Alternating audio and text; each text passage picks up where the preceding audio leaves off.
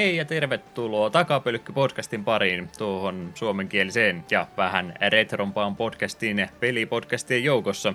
Jaksohan olisi numeroltaan 49 ja Gunstar Heroes Mega Drivein yksi klassikko peleistä olisi meillä tällä kertaa käsittelyssä tuolla pääaiheen aikana sitten jakson loppupäässä, mutta emme sinne asti vielä mennä. Meillä on kaikkea muutakin aina perinteisesti tässä jaksojen alkupäässä, niin mennään oikeassa järjestyksessä asiat, ei hoppule nyt yhtään. Kyllä me nautitaan tästä ihan alkuminuuteista loppuminuutille asti, vaikka nämä alkujonot aina näin tönkkyjä onkin, mutta pitää se yrittää. Ei näistä ikinä parempia tuu, jos ei harjoitella. Vai mitä mieltä Eetu? Ei, kyllä me väittäisin, että on nämä niin kuin ensimmäistä jaksosta johonkin suuntaan kehittynyt. Hmm. Hyvin vähän, e- mutta pikkasen kuitenkin. Hmm. 11. päivä joulukuuta 2018 olisi julkaisupäivä varmaankin tälle jaksolle ollut ja opening kappale tuosta Gunstar Heroesista tuossa alussa jo ehtikin soimaan ja tosiaan äänessä kaksi tuttua henkilöä jälleen kerran. Ei halua niitä lisää nimiä kumminkin. Mulla on tosi huonot tällä kertaa, mutta pistetäänkö kumminkin? Anna tulla. Eli täällä päässä olisi Juha laillistakaa tripla raketin heittimet Lehtinen ja toisessa päässä olisi Eetu lähes asesankari siis itsekin Hinkkanen. Nämä oli aika hyvät. Kyllä. Ää, alkukysymys myöskin, mitä mä oon aina kysynyt. Missä mun Smash Ultimate on? en tiedä, en ole paikallisessa postissa töissä, niin en osaa kyllä yhtään sanoa, että mitä no. sille on tapahtunut. Tota, tota. Mä sanoin, että se oli hukassa, se ei ollut tullut mihinkään, ja siitä sitten pieni hetki eteenpäin, niin Twitterissä on kuva, kun Eetu näyttää sitä kädessä, että kyllä minä tiedän, mitä tässä tapahtui, sä et vaan suostu myöntämään. Joo, joo, en sun kautta kato kiertää sinunkin postisi. Kyllä, se käy sieltä vähän kauemman kautta.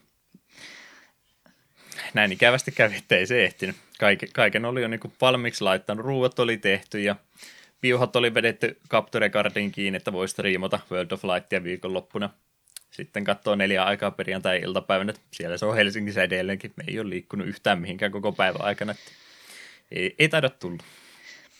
No, tämä niin. jakso kun on ulkona tiistaina tullut, niin eiköhän se ole sitten jo perillä. Toivottavasti ainakin. Joo, kaikkia yhtä hyvää pelaamista mä viikonlopulle keksin kumminkin. joo joo, mitä se et? Oot ehtinyt pelaamaan?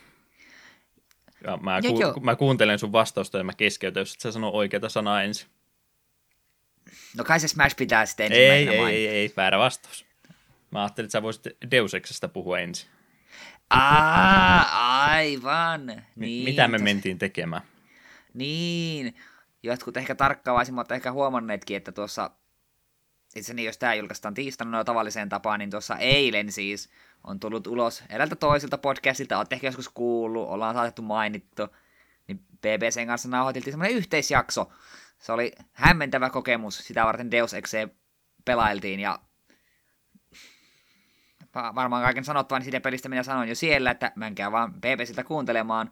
Itse nauhoituksesta voisi sanoa sen verran, että se oli hämmentävä kokemus, kun äänessä oli muitakin kuin minä ja Juha, mutta oli aika siistiä, että kiitos vielä kerran BBCn pojille, meillä oli kivaa, ja jos tulee toistakin tähän mahdollisuus, niin eiköhän me olla edelleen mukana. Hmm. Joo, oli kyllä ihan hauska tota, käy toistenkin kanssa välillä juttelemassa. Täytyy kyllä sanoa, että mä oon aina PPClle ollut kateellinen, kun niillä on niin mahdoton määrästä porukkaa, mistä vaan napata. Kuka nyt milloinkin suostuu paikalle tulemaan, niin tulee aina joka kerta ihan erilainen jakso. Paljon tietämystä on ja vaihtelevia jaksoja, niin tykkään kovastikin. Että meilläkin on tietysti ehdottomasti oma vahva puoli että on aina kaksi samaa henkilöä, niin ei tässä ainakaan mitään riitoja ikinä tunnu tulevan, kun homma pyörii tällainen tasaiseen tahtiin eteenpäin, ei ole mitään epäselvyyksiä ikinä, mutta – ajattelin, jos takapylkyssä olisi joku kymmenen ihmistä vaikkapa välillä tota, yhtä, ei ehkä samassa jaksossa, mutta sillä että olisi kymmenen ihmistä, jonka joukosta voi aina jaksoa lähteä rakentelemaan. Mä vähän veikkaan, että jos me joskus tähän tota, uusia ihmisiä otetaan, niin se menee varmaan siihen, että niin kauan kuin Eetu vaan jaksaa tätä joka toinen viikko pelejä iskeä ulos, niin ollaan me kaksi aina, ja sitten jos jotain muita vapaaehtoisia on, niin niitä napatan mukaan, että onhan tämä aika paljon tietysti pyytää jolta ihan ventovierailta ihmisiltä, että hei, rupeeko pelaamaan näitä pelejä aina joka toinen viikko läpi, että kyllähän tähän nimittäin sitä vapaa-aikaakin toisenaan menee ainakin, varsinkin just nyt kun oli toi Deus Ex, ja sitten meillä oli Mator 3 siinä samaa aikaa, ja sitten seuraavaakin peliä mä siinä pelasin yhtä aikaa, niin niihin meni yhteensä 60 tuntia kahden viikon aikana, niin oli se ehkä vähän liikaa semmoisen, että ennen kuin jaksaisi ihan tuommoista tahtia ruveta noita jaksoja ulos tekemään. Mutta poikkeustapaus eikä se haittanut. Deus Ex oli nimittäin ihan mainio peli. Tykkäsi Eetukin. Juu, se oli ihan mainio. Mie en itse tosiaan käynyt sitä hirmu paljon pelailla valitettavasti. Mulla oli töissä aika intensiivistä pari viikkoa ja, tälle, ja itse asiassa viimeiset pari viikkoa myöskin ollut aika intensiivisiä, niin en kerännyt ihan täysille sitä pelailla, mutta sen verran mitä kerkesin, niin hyvältä se tuntui, ja kunhan jossain vaiheessa taas kerkee hengittää, niin pitää sen, pe- vähän sen pariin taas palailla. Hmm. Ja Invisible Waria odotetaan innolla, että Joo, se. päästään siihen kiinni. Ei ollut Steam-kirjastossa jostain kumman syystä vielä hommattu, täytyykin joulualle ja katsoa nyt tarkkaan. Se on varmaan Miten? arvokas peli tällä hetkellä. Mitenkä se Daikatana, mistä no, PPCnkin puolella nopeasti oli puhetta? Se on meidän jakso sitten. En tiennytkään, että sä olit noin innokas sen Daikatanan suhteen. Kyseletty, että joko, joko joko.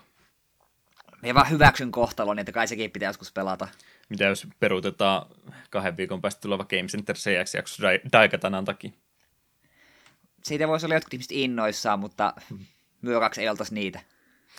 Joo, nämä vaan kuuluu, kuuluu tota, kun mä yritän selitellä, no Eetu nyt ei ole tänään paikalla, Eetulla oli muita kiireitä. Sattuu sitä. Joo, Deus Ex oli hyvä ja PPC-jakso on varmaan tullut jo aikaisemmin, kun tätä kuuntelette, että se voi sitten laittaa perään soimaan.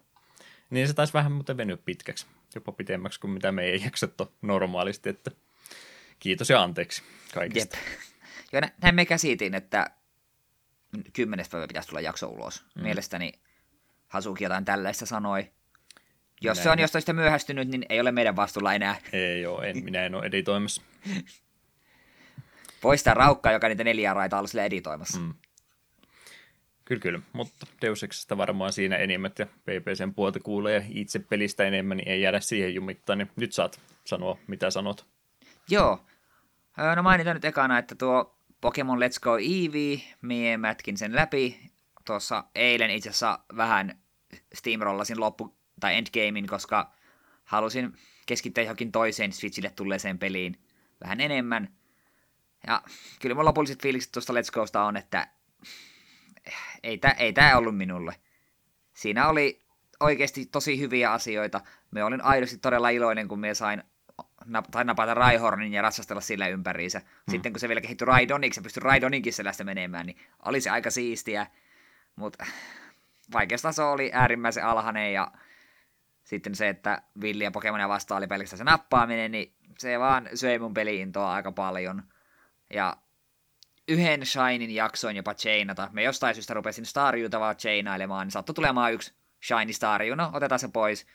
Ja sen jälkeen olikin se, että no, tämä nyt oli tässä, emme tullut tiimissä niitä käyttämään ja en kyllä jaksa mitään muutakaan ruveta chainailemaan, että onpahan tämäkin nyt ker- kerran koettu. Mm. Öö, ja tosin se, mitä chainaamisesta haluan sanoa, että me myös aiemmin jostain syystä vulppiksia chainailin, vaikka me olin jo napannut vulppiksi, mitä me loppujen lopuksi käytiin mun tiimissä, mutta silti me päätin, no, mulle parempaa tekemistä, niin pyöritään tässä roikossa ja katsotaan, miten monta vulppiksia napattuu.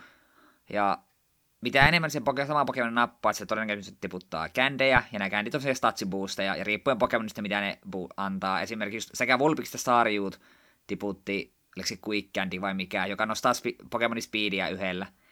Sitten kun me niitä molempia olin chainannut niin pirusti peli aikana, niin loppujen lopuksi meillä oli niitä kändejä aivan tolkuton määrä. Me tungin mun Pokemonit niitä täyteen, ja mun joka ikinen Pokemon oli reilusti nopeampi kuin yksikään vastustaja. Että Elite Four oli sitä vaan, että kukaan ei kerennyt edes tehdä mitään, kun mun omat boksit oli niin nopeita. Minun iso, iso möhkäle Raidonikin oli nopeampi kuin mikään, mikään liikassa, että se kertoo jo jotakin. Sokerihumalassa kaikki sun Pokemonit. Joo. Diabetekset sai kaikki vaan sen takia, että kouluttaja pärjäisi vähän. Joo, ja sitä me rupesin miettimään, että jos olisinkin chainannut jotain, mikä antaa niin ättäkkiä tai special ättäkkiä, niin se olisi voinut kääntyä se endgame vielä naurettavammaksi. Ja se, mitä unohdin viimeksi mainita, joka minun alusta asti jo harmitti, kolmoskenestä astihan on ollut nämä abilityt, jotka vaihtelee mm. vaikka siitä, että kuten startereilla on, että jos olet vähissä hp niin sun esimerkiksi Grassboxilla on overgrow, että ne tekee enemmän damagea sitten Grass-iskuilla. Sitten on näitä, että niin kun sähköboxilla, että teet hyökkäät fyysisesti niitä kohti, niin sä joutu paralyze ja niin poispäin. Abiliteja ei ole ollenkaan Let's Gossa. En ymmärrä miksi. Minusta se on, se on todella, todella niin iso puute, koska ne kuitenkin antaa aika paljon boksuille lisää, ja tietyt boksut on sellaisia, että ilman sitä abilityaan ne ei ole lähellekään niin hyviä. Ei pelkästään se, että Koffingilla, Weezingilla leviteet, mikä tekee ne immuniksi groundille, niin tekee sitä huomattavasti paremman boksun. Niin se käy järkeä, se ei juu ilmassa, ei siihen pidä mikään Earthquake osua. Hmm. En tiedä miksi ne, ajatteliko ne, että tämä on Pokemon Go-faneille, ei ne ymmärrä abilityä, otetaan ne pois tästä pelistä. Tai sitten todellinen ekan genin remake, ettei niitä olla siihenkään versio laitettu. No mutta minkä takia Leaf Greenissa ja Fire Redissa oli? No kun se on kolmoskenin peli. Niin, mutta... mutta ah. Eli niin, ei, ei ollut siis Leaf Green ja Fire Redin näitä lisäjuttuja siinä mukaan, Sevi Islandia ja tämmöisiä. Ei ollut Sevi Islandiakaan, joo. Ei. Mewtwoon pääsi kumminkin nappa. En jaksanut. Se, se, oli, se oli, kato, oli Elite Fourin jälkeen. Siinä mm. vaiheessa, kun lopputeksti oli rullannut, niin minä sanoin save game. Otin Let's Go irti Switchistä, pistin Smashin tilalle ja minä en usko, että Let's Go tulee enää ikinä menemään mun konsoliin. Saako niitä boksuja siitä pelistä nyt sitten ulos ollenkaan, vai onko se siinä vaan sisällä? Öö, se on nimenomaan niin päin, että Pokemon Gosta voi lähettää Let's Goihin. Niin joo, siis niin päin on meinasi, että se ei kumminkaan Let's Go ei puhu näiden pää Pokemon pelien kanssa ollenkaan. Ei pysty Pokebankin kautta lähettää esimerkiksi tai mitä. Minun, minun mielestä siinä ei ole Pokebankia. Okei. Okay. Eli Koska se olisi vähän, han... oma, oma vähän hanka... yksinäinen ekosysteeminsä. Niin se olisi vähän hankalaa, koska eihän ne kuitenkaan käy, niillä ei ole abilitejakaan, niin sen pitäisi mm. sitten jostain niiden IDstä ne generoida niille ne sopivat abilityt ja silleensä. Sepä juurikin. Eli se eh. jää nyt tommoseksi vähän niin kuin sivupeliksi suorasta. Joo, ja jos jatkossa tulee jo seura kakkosgene, en tiedä mikä se voisi olla, Let's Go, Marili ja Tokebi, en tiedä, joku tämmönen, niin, niin, hmm. niin, niin jää kyllä minun osalta hyllyy, jos ei mitään varsinaisia muutoksia tuohon järjestelmään tulee ole loppu, äh, että minun niin lopulliset fiilikset oli, että no, tämä oli jälleen kerran yksi Gen 1, mutta jos mä haluan pelata jatkossa Gen 1, niin me kyllä pelaan Fire kautta Leaf Greenia. Ei mulla mitään sitä pelata tuota. Mietin just, että voinko mä sanoa tätä spin-off Pokemon peliksi, mutta kun tämä on käytännössä ainakin ulkokuorellisesti pääpokemon peli, niin mietin, että voiko käyttää termiä spin-on. Spin on game. Katsotaan, onko joku lanseerannut tätä termiä. Jos ei, niin se on nyt meidän, meidän keksimä sana ja krediitit sitten annetaan tänne näet ja ostomaksut ja kaikki muut. Hmm. Ah, vielä viimeinen pikku ärsytyksen aihe tuosta. Kun sinulla oli sun, sun partneri Pokemon Eevee ja sitten sen Pikachu eli Pikachu, jota ei voinut evolvata ja se koko ajan se ratsasti sun pääs päällä ja sieltä ostaa sille vaatteita ja niin poispäin. Kaikki tällaista pientä. Niin minkä takia – sun Rival, jolla on sitten se vastaava, niin sillä ei ole samanlaista suhdetta siihen. Sillä oli Pikachulla, se aloitti, mutta kyllä se oli se Raichus kehittänyt, eikä se sen siinä päässä ratsastanut. Että se olisi ollut muista ihan kiva fakta jo pelkästään silleen, että siun sillä Rivalilla olisi se toisen version maskotti, niin kuin mm. samassa asemassa kuin sinun oma maskotti. Mien, minusta se oli vähän semmoinen niin hukattu mahdollisuus. Ei se nyt paljon olisi antanut, mutta olisi minusta silti ollut kiva nähdä, että kun Pikachu ratsastaa olalla tällä Rivalilla, mutta eh, en tiedä. Outoja päätöksiä paljon tuon pelin kanssa tehty. Vastaus siihen kysymykseen, että onko spin-on-termiä käytetty, niin ilmeisesti ei. Eli se on nyt meidän keksimä juttu. Okay. Pokemon Let's Go on Pokemon spin-on-peli. Kuulitte sen täältä ensin. Yeah. Ah, ja se itse vaikeassa on vielä yksi pikkujuttu. Uh, X-Share on käytännössä koko ajan päällä. Siellä saat ihan samaan kenellä boksilla sä tappelet, sinun koko kuuden hengen parti saa expaa. Ja aina kun se catchat boxu, niin kaikki saa myös expaa, joka aiheutti just tämän syöksykierteen, että näiden kändien lisäksi niin mulla muutenkin oli, minun pääparti oli varsin overleveled koko pelin. Et, oho, en tiedä kuuluuko tuolla. Siellä kuuluu on... Pokemon ääniä muutenkin. Se oli minun kännykkä, niin se oli näköjään jäänyt äänelliselle. Mm. Laitetaanpa se äänettömäksi. Noin. Mutta siis joo. Kyllä me niin ehkä niitä ymmärrä, jotka on pelannut vain Pokemon Go, ja niille on ehkä ihan hyvä paikka aloittaa, mutta vähän paatuneemmalle fanille, niin kyllä tuli aika pettymys. Onneksi sitä, sitä täyttä hintaa maksanut, vaan vein silloin vaihdossa niitä pelejä, niin jos olisin pu- täyden hinnan pulittanut, niin olisi vähän karvampi maku vielä suussa. No oli se täysin hinta silti. Joudut kumminkin takaisin antaa tavaraa. Älä huijaa itse, sitä oli huono ostos. No oli se ehkä huono ostos. Vähän yritin puolustella. En silti rahallisesti, en antanut heille 60. Annoin heille 6 euroa ja kasan pelejä. Nuslokkeja sitten ensi viikolla. Miten tuosta edes toimii Nuslokke, kun se voit valita, minkä boksin otat vaan, koska se, ne näkyy kaikki ennen kuin se matchi patlee? Ei Nuzlocke toimisi edes tuossa pelissä mitenkään. Ja ei, sun Pokemonit ei voisi myös kuolla kuin pelkästään treenereitä vastaan, niin se voisi silti niinku treenata loputtomin nappaamalla boksuja. Hmm. Sille, äh, sekin vielä, tuossa Nuzlockekaan ei toimi tuossa pelissä. Yksi pallo per road. Se voisi olla aika hardcore. Jotenkin tämä täytyy onnistua. Ei tästä muuta ilota ja muuten saada. Ei, ei, ei, ei. Että jos vielä joku kovempi Pokemon-fani on vähän nyt miettinyt, pitäisikö tuo hankkia, niin minä vastaan, että ei kannata. Minä kärsin teidän puolestanne. Tai no kärsiä on liian vahva sana. Minä petyin teidän puolestanne. Mutta joo, unohdetaan Pokemon Let's Go ja siirrytään toiseen peliin, jonka nopeasti mainitsin viimeksi, nimittäin Dragon Quest 11 Echoes of an Elusive Age. Jälleen ihana huomata, että nämä Dragon Questit haluavat pitää nämä lisänimensä tällaisina oikein lyhyinä ja kompakteina. Kuitenkin aiemmat osat on olleet Journey of the Cursed Kingia ja Sentinels of the Starry Skiesia. Et joku olisi, että ei, vähintään viisi sanaa. Ei voi olla vähempää lisänimessä. No, no sentään tota, oikeita englanninkielisiä sanoja verrataan johonkin ispeleihin. Lacrimosa of Dana, niin mm. what? joo, me on Dragon Questia pelaillut ihan jonkin verran. Kasi oli eka, mitä pelasin. Sen jäljiltä sitten pelannut ysin, sitten DSL nelosen ja kutosen ja seiskan. Ja kovasti pelisässä tykkään perinteistä japsiropeja, ja Dragon Quest 11 on juuri sitä. Se on hyvin perinteistä japsiropeja, siinä näkyy Dragon Questin juuret hyvin hyvin syvällä, ei sitä miksikään muun pelisarjan peliksi voi niin kuin erehtyä. Ja on siinä kuitenkin pieniä uudistuksia. Et yksi semmoinen tärkeä juttu, mikä on tainnut olla kaikissa muissa Dragon Questeissa, voi, ta- voi tallentaa vaan ja ainoastaan kirkossa puhumassa papille. Niin nyt täällä on, voihan jumala, täällä on maailmankartalla campsiteja, missä voi tallentaa. Ja luolassakin saattaa tulla semmoisia juma, äh, pappipatsaita, missä voit tallentaa. Ei tarvi aina mennä kylään papille. Oliko Plussat tästä. 3DS-peleissäkin sama sitten, ajattelee niiden RPGten kanssa, että niissä se hyvä puoli oli, että aina pystyy missä tahansa tallentamaan, kun kannettava kone ja pelisessiot saattoi välillä lyhyitäkin olla, että oliko siinäkin sama rajoitus sitten. Minun mielestä kyllä, joskin niin se taisi olla joku mahdollisuus, mikä pystyy loadaamaan kerran. Hmm. Tai sitten laittaa vaan kiinni ja aukaa se kotona sitten uudestaan, kun haluaa jatkaa.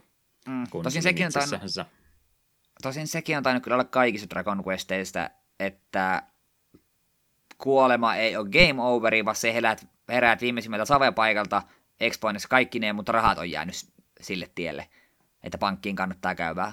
Ja oletan, että tuossakin on samalla tavalla, koska pankki on olemassa sinne vaikka rahat iskemässä. Ei ole kertaakaan game overia tullut, niin, tai siis party wipea, niin en ole ihan varma.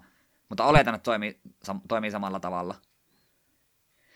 Öö, sitten muista pienistä lisistä Tiina on sellainen pep-up-järjestelmä, eli kun sinun hakataan tarpeeksi, niin hahmo menee sellaiseen, miksi se nyt voisi kutsua, transsiin tai overdrive-modeen tai vastaavaan, niin se muutaman vuoron ajan sen statsit on niin nousseet, ja sitten jos sulla on useampi partimemberi samassa tilassa, niin voi olla oikeasti erikoishyökkäyksiä, mikä sitten kulu, niin kuin kerralla kuluttaa tämän pep-up-moodin pois. On, se on ollut ihan kiva pikku lisä. Siellä on ihan mielenkiintoisia täydellisiä hiilauksia koko partille, statsin nostoja, tai yksi esimerkiksi kolmen hengen pepappi, mikä aiheuttaa sen, että eräs tietty hahmo niin pystyy, ja lopputaisteluajan sen ensinnäkin se statsit on paljon korkeammat, ja se pystyy toimimaan kaksi kertaa vuorossa. Nämä on ihan, nämä on ihan mielenkiintoisia, joskin ehkä vähän on vaikea niin kuin suunnitella, koska se on random chance, mitä hahmo menee tähän pep-up-moodiin. Peli vaan sanoo, että kun siis tarpeeksi sinun saat löylytystä, niin sitten se niin kuin, todennäköisyys kasvaa. Ja me on ollut huomaavinaan, että kun yksi hahmo menee siihen, niin sitten muiden hahmojen on helpompi mennä se kanssa. Tuppaan käymään sille, että yksi hahmo menee siihen, niin sitten muut seuraa perässä. Hmm. Joka helpottaa sitten niitä, kun on questeja, että tapaa tietty vihollinen tällä tietyllä pep-up-kompolla. Muuten siis se on... Niin kuin aktivoitu, jos on itse ottanut enemmän vahinkoa todennäköisemmin vai? Joo, ilmeisesti kyllä, joskin välillä kyllä hahmot vaan kun tappelu tarkoittaa tappelun niin yhtäkkiä se kesken tappelu vaan menee, menee tähän formiin. Et siinä on joku salainen prosentti, millä se aktivoituu, ja il, ilmeisesti kuitenkin se, että sinun hakataan, niin nostaa sitä todennäköisyyttä. Joskin voihan se olla hahmo, hahmokohtaista. Ehkä tämä jossain kohtaa selvittelen tarkemmin. Hmm. Ja ilmeisesti on myös joku esine myöhemmin pelissä, millä se voi niin kertakäyttöinen, mikä automaattisesti pistää hahmon tähän.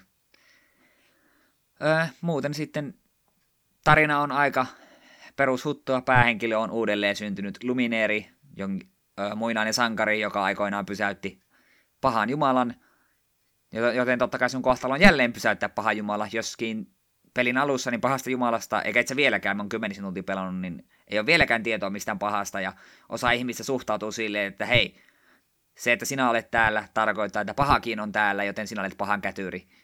Me en tätä logiikkaa nyt ihan täysin ymmärrä, kun se olisi vähän sama, että syyttäisi poliisia siitä, että hei, aina kun te olette paikalla, niin täällä on myös rikollisia, näin ollen tekin olette pahiksia. Hmm. Logiikka on minun mielestä vähän niin kuin sama, mutta kuitenkin pitää olla vähän tällainen paraaja, mikä tämä nyt suomenkielinen termi nyt olisikaan. Älä multa näitä ikinä kysy. Näitä podcastin aikana keksi. Mutta joo, että tarinat ei ole vielä niin kuin mitään kovin erityistä heittänyt vastaan, mutta eipä oikeastaan muuta odottanutkaan. Dragon Questit on aina ollut mukavia perinteisiä japsiropeja. Minusta on mukava pelata sellaisia aina välillä. Ja sitten kun Final Fantasy 7 remake tulee ja Square sanoi, että eihän me nyt enää voida tehdä mitään perinteisiä japsiropeja, niin minä vain osoitan Persona 5 Dragon Quest 11, tai miten niin ette. Eetu, ei se, ei se Final Fantasy 7 remake tuu. Yritän nyt se ymmärtää, ei sitä, ei sitä tehdä. No se on itse asiassa meille kaikille parempi, jos se ei tule, koska sen perusteella mitä on nähty, niin oi voi. Dragon Quest olit muutenkin melkein kaikki pelaan. Mm, sieltä kakkonen, kolmonen, ykkönen ja vitosta. Vitoinen, muuta, vitosta mulla ei ole DSL. Nelonen, kutonen ja sitten seiska tuli musta kolme DSL. Ne me on kyllä pelannut. Ja kasi oli silloin se SK ja ysi oli kanssa DSL. Jos varmaan, jos siihen sarjaan haluaisi kiinni päästä, niin parempi aloittaa niistä SNES-versioista kuin ihan NES-versioista. Varmaan joo. Ja, D- ja DS nuo remakeit on varsin mainioita. Hmm. Itsellähän se kasi oli ensimmäinen, johon, johon pääsin kiinni. Ja, ja sehän on tullut myös nykyään 3DSlle, niin sitä voin suositella lämpimästi. Ja, en, ja silloin nyt on kuitenkin roolipeli juuria, niin siihen voit kyllä tuohon 11 hypätä ilman minkäänlaista niin kuin pelkoa. Siitä sitten Lä- takaperin. Kyllä. Lämmöllä suosittelen, että jos vanhat roolipelit uppoaa, niin tuo on juuri sitä. Sitten tämä viimeisin peli, mistä tässäkin podcastissa on puhuttu pari otteeseen, me on kova ääneen sanonut, että minä sitä peliä tarvitse. Sitten, sitten tapahtui vähän asioita ja vähitellen mielenkiinto nousi. Sitten tässä julkaisupäivänä itse tuli eräs tieto, me, me haluan mainita sen vasta tuolla vähän myöhemmin, mikä saa, oli se... Saa sen nyt mainita, ei se ole meidän retrouutisia kumminkaan. No okei. Okay. Eli ensi, Smashin ensimmäinen DLC-hahmo julkistettiin, se on Persona 5 Joker, ja mun välitön reaktio oli, että voi helvetti, mun on pakko saada tuo peli nyt. Ja niin, sitten minä työpäivän päätteeksi kävin Gigantissa, menin katsomaan, täällä on hylly tyhjä, ajattelin, että no, ne on varmaan kaikki mennyt tältä päivää, että pitää jossain muualla käydä, niin Kysyin kuitenkin myyjiltä, niin naurat, että ei, ei, että ollut vaan niin kiire, että ei ole kerennyt vielä pelejä laittaa hyllyyn, niin heitti minulle pelin ja minä, minä sen ostin ja nyt sitä on parina iltana hakannut ja pakko se on todeta, että me on ehkä ollut Smash-pelisarjasta väärä, pelisarjassa väärässä. Sitä on ihan kiva pelata. Hmm. Kun pelaa sitä tasohyppelynä ensinnäkin ja sitten vasta tappelupelinä toisarvoisesti. Me sanoin, että minulle se tärkein juttu oli se, että kun kun me aloitetaan uudella hahmolla, niin me ekana kokeilen, että millä liikkeellä me pääsen niin kuin liitämään ylöspäin, eli mm. pelastamaan itteni rotkolta, niin sitten se pelaaminen muuttuu huomattavasti kivemmaksi. Ja kun se oikeasti tosiaan suhtautuu vähän eri tavalla kuin perinteisiin tappelupeleihin, niin se on ihan kivaa. Se on, minu... on kyllä sulla heikko mieli, siis se, että mä tarvitsin tämän nyt, kun mä sain tiedä, että tulee DLC-hahmo ensi vuonna. Nyt, nyt, nyt en ymmärrä sun logiikka. Hei, mi- silloin se, kun... se kyllä kuulostaa siltä, että sä olit niinku jo erittäin lähellä sitä hommaamassa muutenkin. Tämä oli erittäin lähellä... pieni, pieni tippa vaan, mikä kallisti vaakaasti oli... sen verran. Mä täytyy kyllä myöntää, että ensimmäinen semmoinen iso juttu, mikä sai muut, muut harkitsemaan silloin, oli kun King K. Rool julkistettiin. Hmm. Se oli sille yes, nyt on semmoinen hahmo. Ja olen jo sen unlockannut. Olin hyvin iloinen, kun se tuli Random Challengerina vastaan. Ja siitä tuosta unlockkamista voisikin sanoa, että tuo pelin minun mielestä ainoa huono asia tähän mennessä – Miksi siinä on pelin alussa auki vain kahdeksan perushahmoa, mitkä oli ekassa Smashissa? Koko hahmokaarti on yli 70, ja sulle annetaan niistä niin kuin kahdeksan. Mm. Sitten sun pitää pelata World of Lightia ja Random Challengeina haastaa, tai Random Challengereina sitten unlockaat muita. Me ymmärrän sen siinä story mode systeemissä, että kun aloitetaan, alkuvideo alkaa silleen, että kaikki muu paitsi kirpy niin kuin potkaisee tyhjää, niin se on ihan loogista. Mutta minkä takia ne ei siellä monin pelipuolella ollut edes suuri osa suoraan auki. Niin, tämä on taas vaikea tehdä, kun jos ne on kiinni laitettu tolla tavalla, niin miksi ne ei ole auki samaan tien, ettei tässä mitään, on pakko pelata jotain story modea läpi, ja sitten kun sä teet sen toisinpäin, niin on sillä että no, nyt ne on kaikki auki, jos on story modissa mitään mieltä pelata enää. No mutta kun se, taas, kun se, se että ne aukeisi sen story modin sisällä pelkästään. Niin se olisi niinku loogista. Toki tuossa on hyvä se... jos se story modissa aukaiset hahmo, niin se unlockkautuu koko pelissä, mutta jos se unlockkaat sen niin kuin random challengerinä, niin sit sun pitää kuitenkin siinä story modissa unlockata se vielä erikseen. Okei. Okay. No, kyllä se mun mielestä, mitä mä selailin juttuja siitä, niin oli jotain nopeita tapoja, miten niitä saa auki, mutta... Juu, kyllä minäkin sen jo katsoin, että kun käytännössä 10 minuutin välein, kun käyt alkuvalikossa, oot pelannut ihan sama mitä pelimuotoa, niin noin 10 minuutin välein, kun käyt sen alkuvalikossa, niin tulee aina tämä New Challenger, ja sit sitä, sitä kautta ne pystyy suht nopeasti availemaan. Itellä nyt ei ole niin kiire, mutta jos kun World of Lightia pelailee, niin katselen vähintään puolen tunnin välein. No, no käymäänpä katsoa, että kuka nyt, nyt tulee haastajaksi. Et koittanut Konami-koodia alkuruudussa, että se olisi unlockannut kaikki. En sentään. Niin, miten, öö, mitenhän tuommoisen tekisi, että pahoittaisit, kun mielisyys tulee kuukauden jälkeen vaikka pätsi, missä tulee tuota vaihtoehto, että me lisättiin tuohon tämmöinen Konami-koodi, että täällä saa auki, jos et ole vielä kaikkia saanut.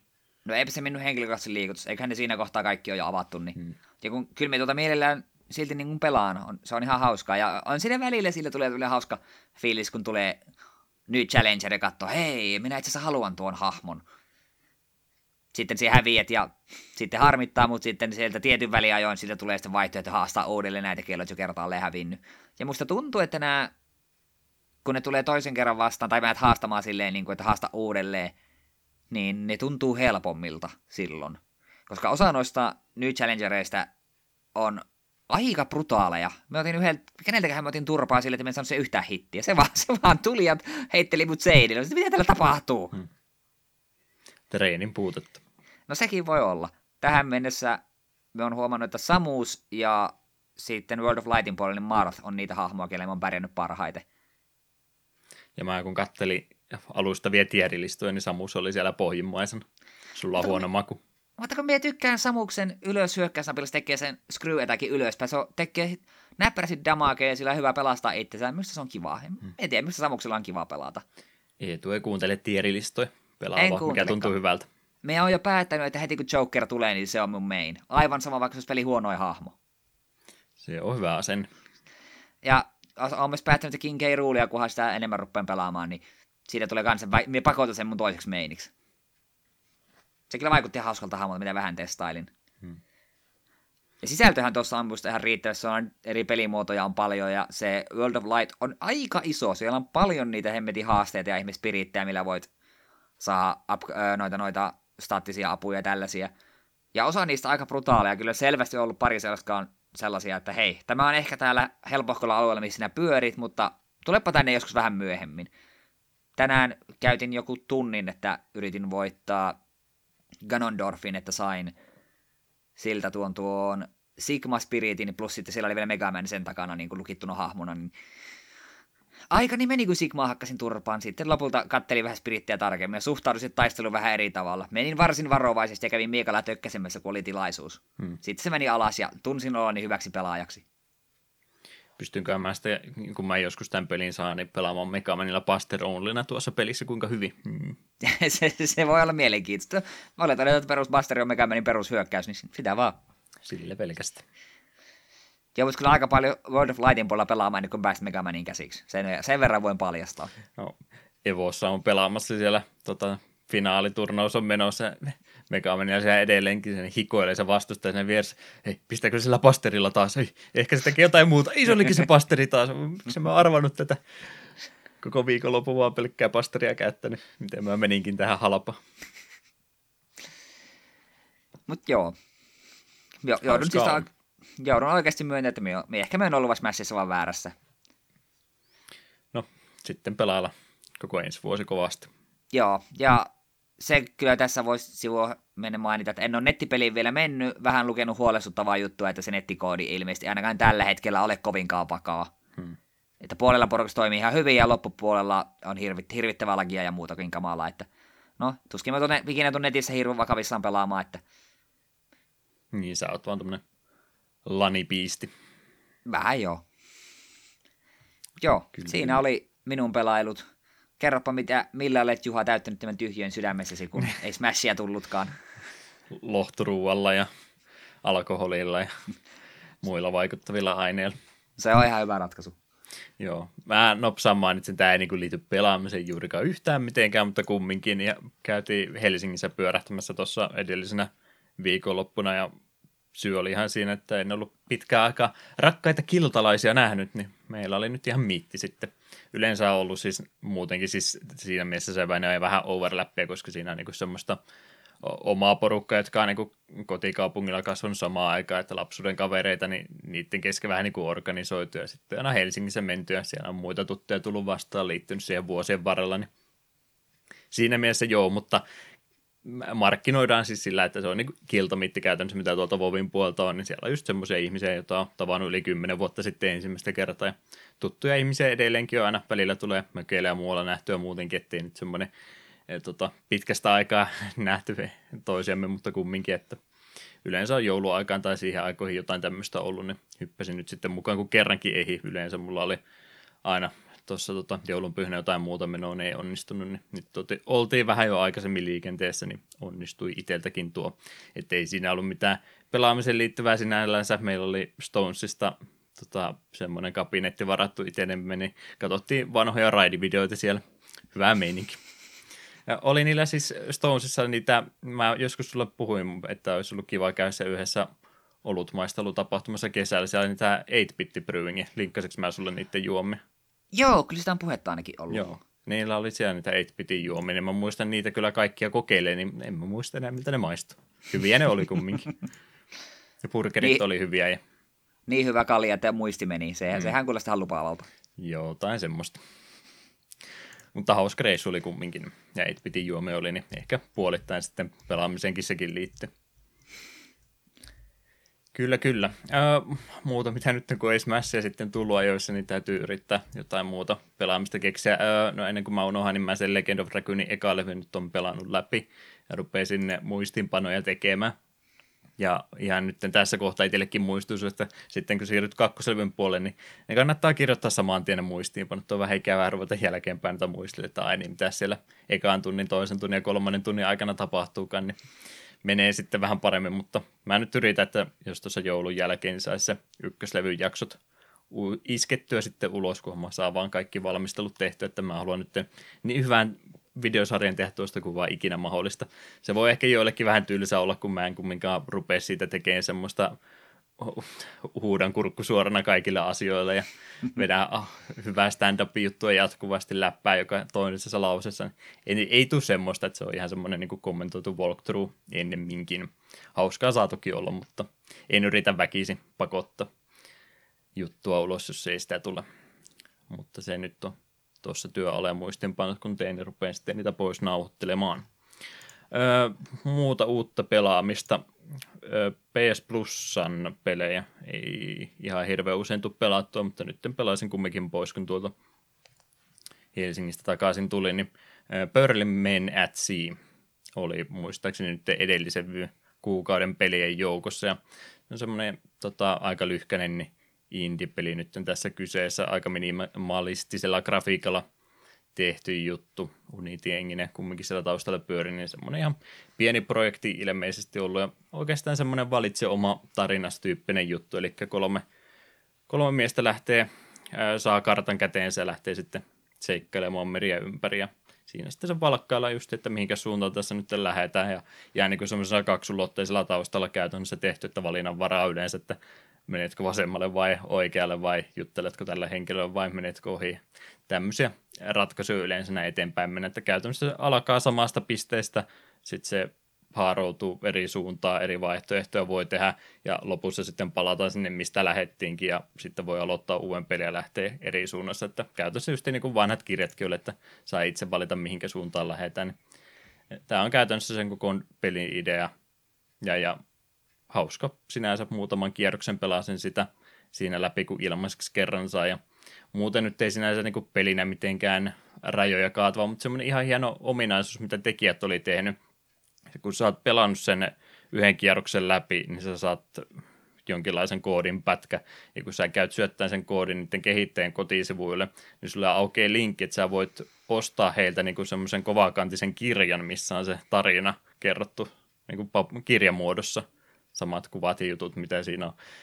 Tietysti on vähän kallis semmoinen lastenkirjan kokoinen paketti kuin 20-25 ja siihen sitten vielä postit päälle, niin on se tietysti vähän kallis ratkaisu, mutta ihan hieno idea kumminkin, että jos haluaa siitä paperisen version siitä sun äh, seikkailusta, niin sekin on mahdollista. Se jäi ainakin päällimmäisenä tuosta pelistä mieleen. Mutta muuten semmoinen lyhkäinen, hauska, kiva, humoristinen seikkailu, niin tykkäsin. Mä kyllä muistan, kun tuo ekan kerran julkistettiin, niin katsoin, että tuo voisi olla ihan hassun hauska ja kyllä se kun plussapelinä on ollut, niin kyllä se tarkoitus on jossain kohtaa itsekin käydä vähän seikkailemassa. Tulee johonkin se plussatilaus hyödynnetty. Niin, muukin kuin sieltä vaan merkkaa pelejä ostetuksi. Hmm.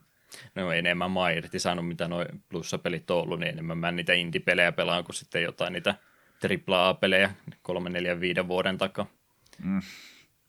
Semmoisia helpompia yhden illan juttuja, kun ruveta sitten johonkin vähän vanhempaan peli käymäänkin. Jos se olisi yli 10 vuotta vanha, niin sitten olisi toki tarina ihan eri. Sitten Aivan eri asia.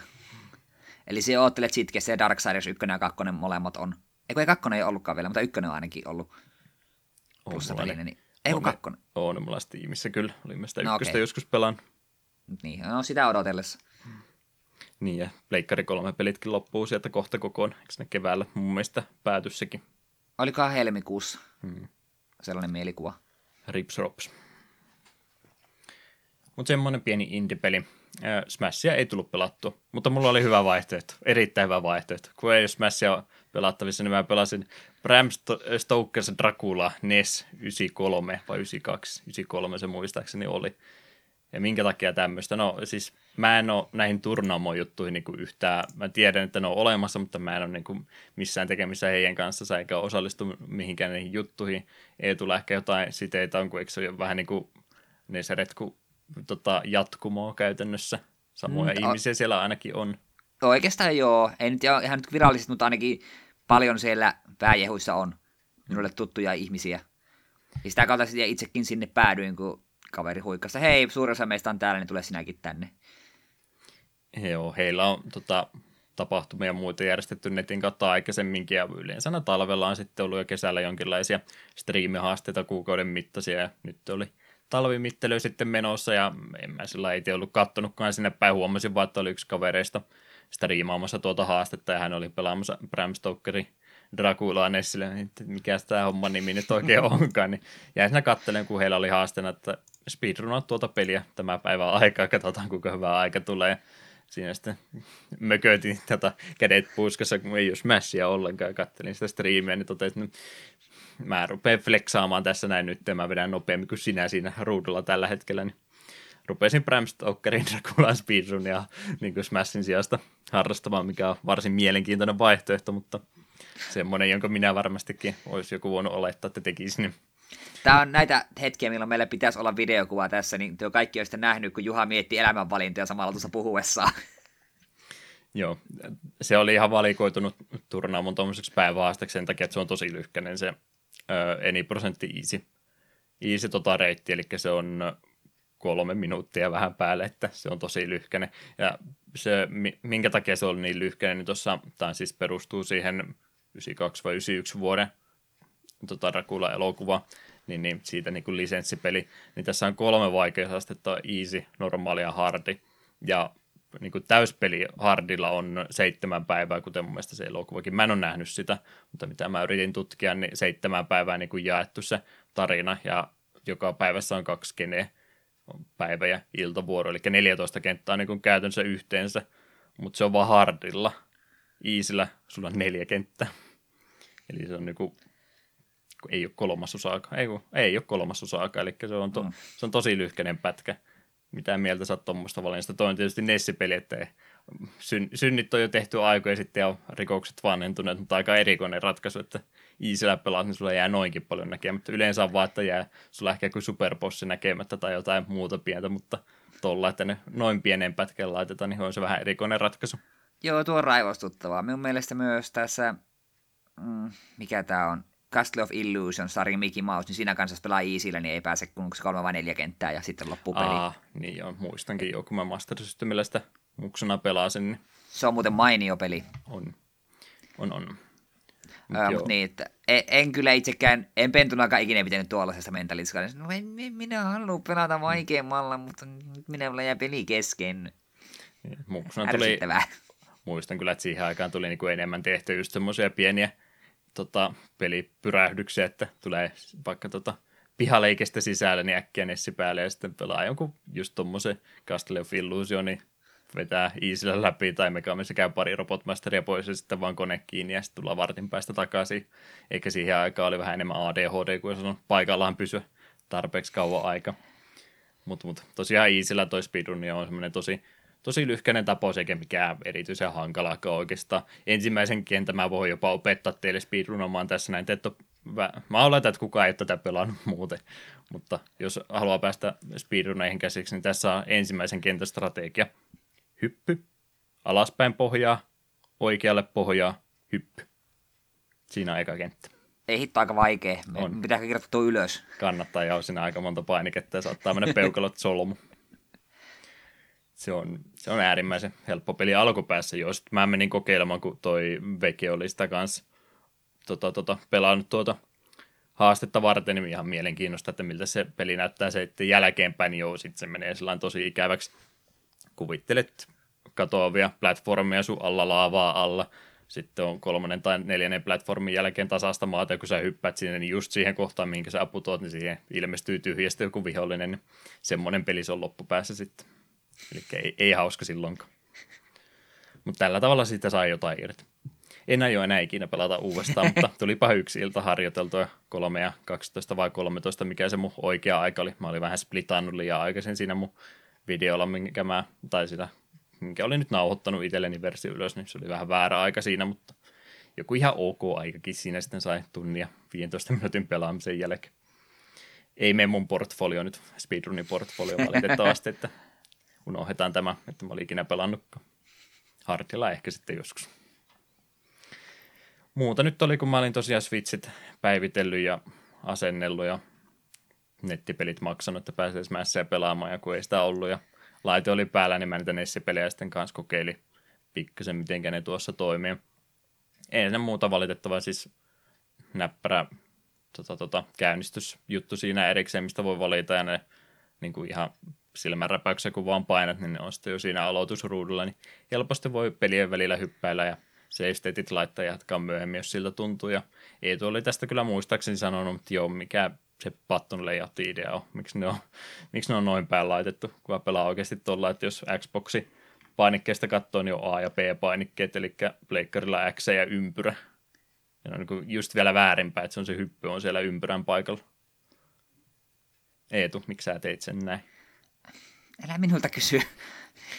Ja kun ei voisi uudestaankaan niitä laittaa pindata mistä, että se on siihen tyydyttävä. Ainoa hyvä puoli, että se on niin kuin yläriville on sitten laitettu se P-painikin uudestaankin tuonne kolmion paikalle, että siinä voi niin kuin käytännössä tuolla ylärivillä pelata, mutta tuntuuhan se nyt väärältä. Että mieluummin olisi niin kuin ihan noilla perinteisillä painikkeilla, mitä nyt modernimmassa ohjaimessa on, niin ne olisi vähän niin kuin peukalon kannalta niin samassa järjestyksessä ne painikkeet, että toisinpäin ei oikein osaa pelata. Että onko tässä nyt ideana sitten ollut se, kun niillä on se 60 paketti, missä tulee ne kaksi NES-ohjainta Switchille, että myydään niitä lisää, kun ollaan laitettu nä- nappulat vähän tuossa Switchin ohjelmassa väärällä tavalla. Mm. Voiko ne olla niin julmi?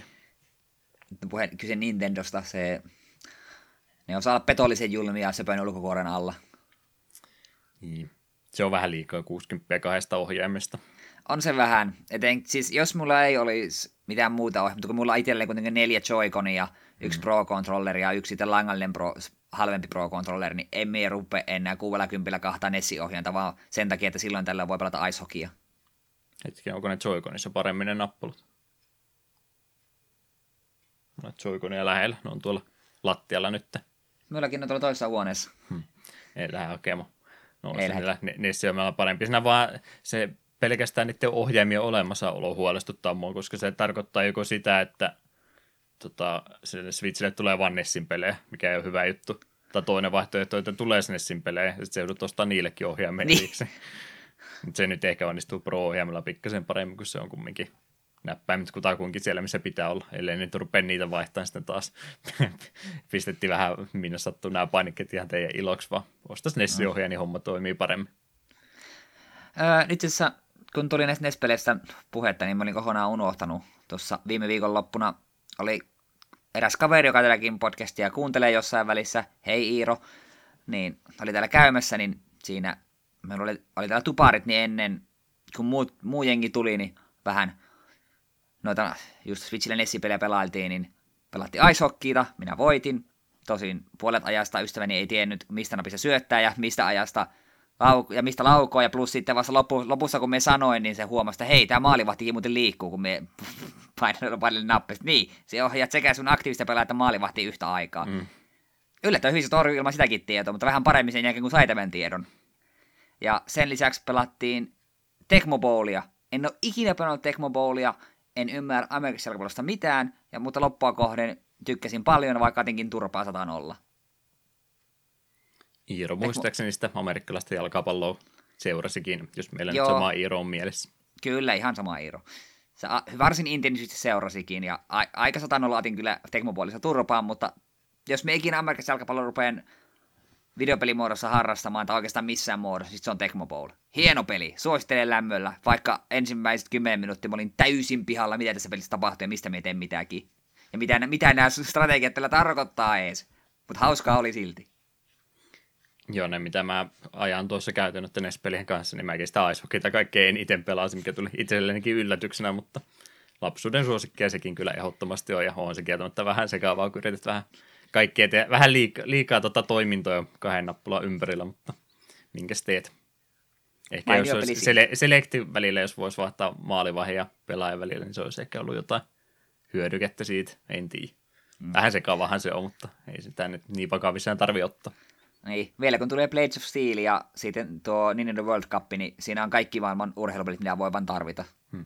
Sen mä kyllä pahoittelen sulle tässä ja nyt, niin mä pelasin Pallon Fightia, jonka jälkeen se on itse asiassa ihan hauska peli. Anteeksi Eetu. No niin, Vä- vähät, vähättelin aikaisemmin, että no niin, Pallon Fightia aloin pelata, mutta se oli ihan kiva. Se on vain joku juttu, että kaikki mitä distaa Balloon Fightia. Se on ihan hauska, etenkin kaksinpelinen. Ihan toimiva. Mä en sitä Nessin ohjelmista just mietin, että mitä sä niin olisit valmis maksamaan yhdestä ohjaimesta. 20. Niin. Kol- ehkä 30, jos se me saisi sen niin kaupan hyllyltä, eikä tarvitsisi erikseen ruveta tilailemaan missään Nintendo omista palveluista. Niin. Sitä just mietit, jos niitä, nyt, kun sehän nyt on vasta tässä kuussa tulossa muutenkin se paketti virallisesti, että jos ne jonnekin kaupan hyllylle eksy ihan normaalisti, kyllä siinä varmaan niin käy. Tai en mä tiedä, kun siinähän oli joku markkinointijuttu, että tämä on vain tilaajille tarkoitettu.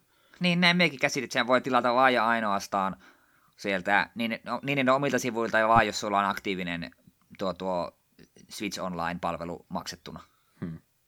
No, tavallaan jos toisella ne joskus muuallekin eksyy, niin täytyy pitää silmällä, että tuleeko ne alennuksia joskus, niin jos se on 40 tarve, se on 20 per ohjaaja, niin mehän voi laittaa vaikka puokki, että sä saat toisen ohjaimen, niin. ei varmaan kahta tarvi. Niin, ja siis en pidä mahdottomana, että jossain kohtaa tulee niin kuin jäsenille ehdot, että hei, nyt sinä voit ostaa nämä ohjaimet vähän halvemmalla, just vaikka 40. Sitten me voi hyvinkin olla, että no, okei, ehkä voi ottaa, vai ehkä voisin ne poimia. Niin, jos Mutta niin, saa PC linkattua, niin se on sitten ihan hyvä ohjaajan siihenkin tarkoituksen. Niin. No, mut, no, kyse on Nintendosta. Kato, kato, katsotaan miten käy. Ei pidä teillä hengitystä kovin paljon ainakaan. Semmoiset pelailut olisi oikeastaan siinä ja muutenkin alkuhyppi nyt rupeaa olemaan. En mä ole mitään animea kattonut. Äläkä, en mä ole mikään tommonen. Minä en katso animea ollenkaan. Ai, se lähti siltä pois. Vähän vaan Goblin, Goblin Slayeria kattelin tuossa, no se on vähän semmoinen. Oliko se mistä? Arva, arvaa, mitä siinä tapahtuu. Siinä tapetaan goblineita Kyllä. paljon. Siinä on Goblin Slayer päähahmo ja hänen päämääränsä tehtävä on, on, että hän tappaa kaikki goblinit, jotka tulee vasta. Se kaveri on pelannut ihan liikaa morppeja. Hmm. Siinä muut tota, hahmot kylässä katsoi, että kauhean luuseri, kun ei se mitään oikeita vihollisia monstereita tai pelkkiä goblineita vaan, mutta se ei välitä. Goblin ei kiinnosta. Pa- paljon on naishahmoja siinä ympärillä, kaikki tykkää siitä, mutta se ei kiinnosta Goblin hän haluaa vaan tappaa goblineita. Semmoinen anime. Joo, mä, mä käsitin, että se on saanut aika paljon positiivista palautetta, joskin se sai vissiin aika paljon myös negatiivista palautetta, kun ensimmäinen jakso vissiin sisältää jonkun melkoisen brutaalin kohtauksen ja se tuli ihmisille vähän shokkina Crunchyrollissa. Joo, se siis nythän muutenkin just tuommoista vähän fantasiahenkistä ja pelihenkistä tämmöistä animea muutenkin viime vuodet ollut ihan täynnä muutenkin, niin, niin eka jakso oli kutakuinkin semmoinen, alkaa siis semmoisena vähän niin kuin muutkin, että hei, meillä, meillä on tämmöinen mukava tiimi tässä näin kasassa, eiköhän lähdetä vähän niin kuin luolastoja luomaan ja näin, ja sitten se käy kutakuinkin sillä, että se niin kuin ei tule se poppoa sieltä elävänä ulos oikeastaan, yksi niistä pääsee ulos, ja siinä sitten näytetään aika tarkkaan, että minkä takia ne ei pääse sieltä ulos, ja mieshahmolle käy ikävästi ja naishahmolle käy vielä vähän enemmänkin ikävästi, niin sen takia se tuli varmaan yllätyksenä monille, että se oli sitten Joo. vähän, vähän semmoinen graafisempi ilmestys se eka jakso varsinkin. Sitten se vähän palaa takaisinpäin ja tulee siellä myöhemmin vähän lisääkin, että siinä on vähän niin kuin enemmän käytännössä, en sano, että panokset on korkeammalla, mutta kumminkin, että siinä on vaarantekijät ilmassa koko ajan. Oh, se piti itse kysyä. Oletko kattonut Berserkerin? En ole, mutta siihen varmaan vertailisin, mitä on siitä Okei, okay, muuta mä... nähnyt. Mehän olisin halunnut just nyt tietää, että onko tämä Goblinselin Gore samaa tasoa kuin Berserkerin, oliko se toka vikan jakso, jossa kakka asuu tuulettimme aika kovaa. Olisin sitä halunnut tietää, että mikä on niin näiden välinen suhde. No, sinne päin, mutta kyllä se Berserkki ilmeisesti vielä reilusti voiton tässä vertailussa vie. Okei, okay. no ehkä tuo Goblin Slayer pitää, on semmoinen, että pitää joskus ihan vaan mielenkiinnosta vilkasta. Semmoinen sarja. Joo. Se on, Onko, niin, hä, niin. Hä, niin pitäisi vielä, että se on niin hämmentävää, kun lukee siitä, että mikälainen shokki se eka kaikille on. Sitten kun näkee jotain memekuvia siitä Twitterissä ja Facebookissa, niin on vähän se, että me en nyt en saa näitä kahta asiaa yhdistettyä, mutta kai se toimii jollain tasolla. Toimii, toimii. Joo, eiköhän siinä alkuhöpinät ole jo hoidettu pitkän kaavan mukaan, niin pidetään pieni musiikkibreikki. Kuunnellaan Gunstar Heroesista demon aikana soiva kappale ja ykköskentä musiikit siihen vielä perään ja sitten varmaan uutisotsikoita.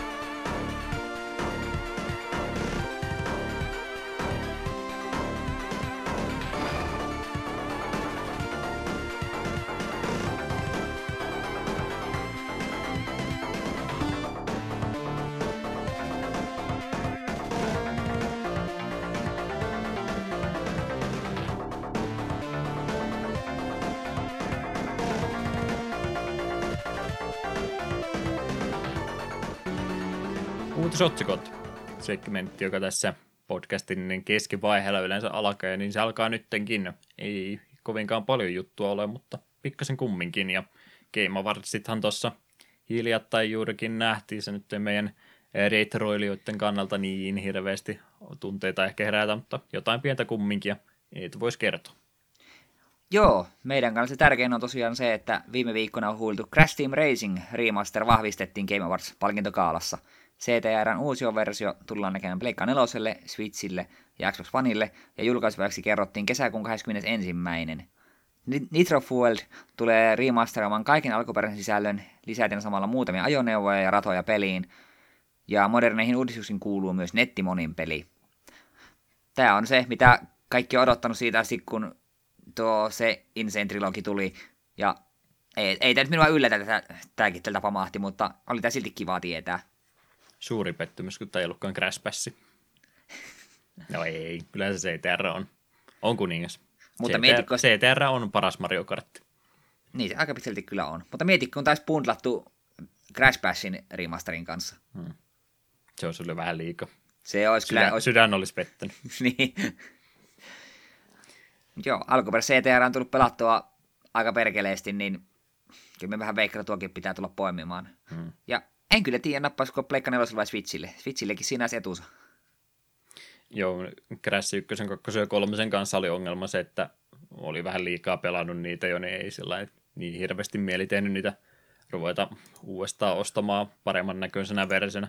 CTRn kanssa on, että mä oon pelannut sitä vielä enemmän, mutta en mä sitä ikinä voi liikaa pelata. Niin se ei haittaa, että tämä menee varmaan sitten D1-ostoksien joukkoon kyllä.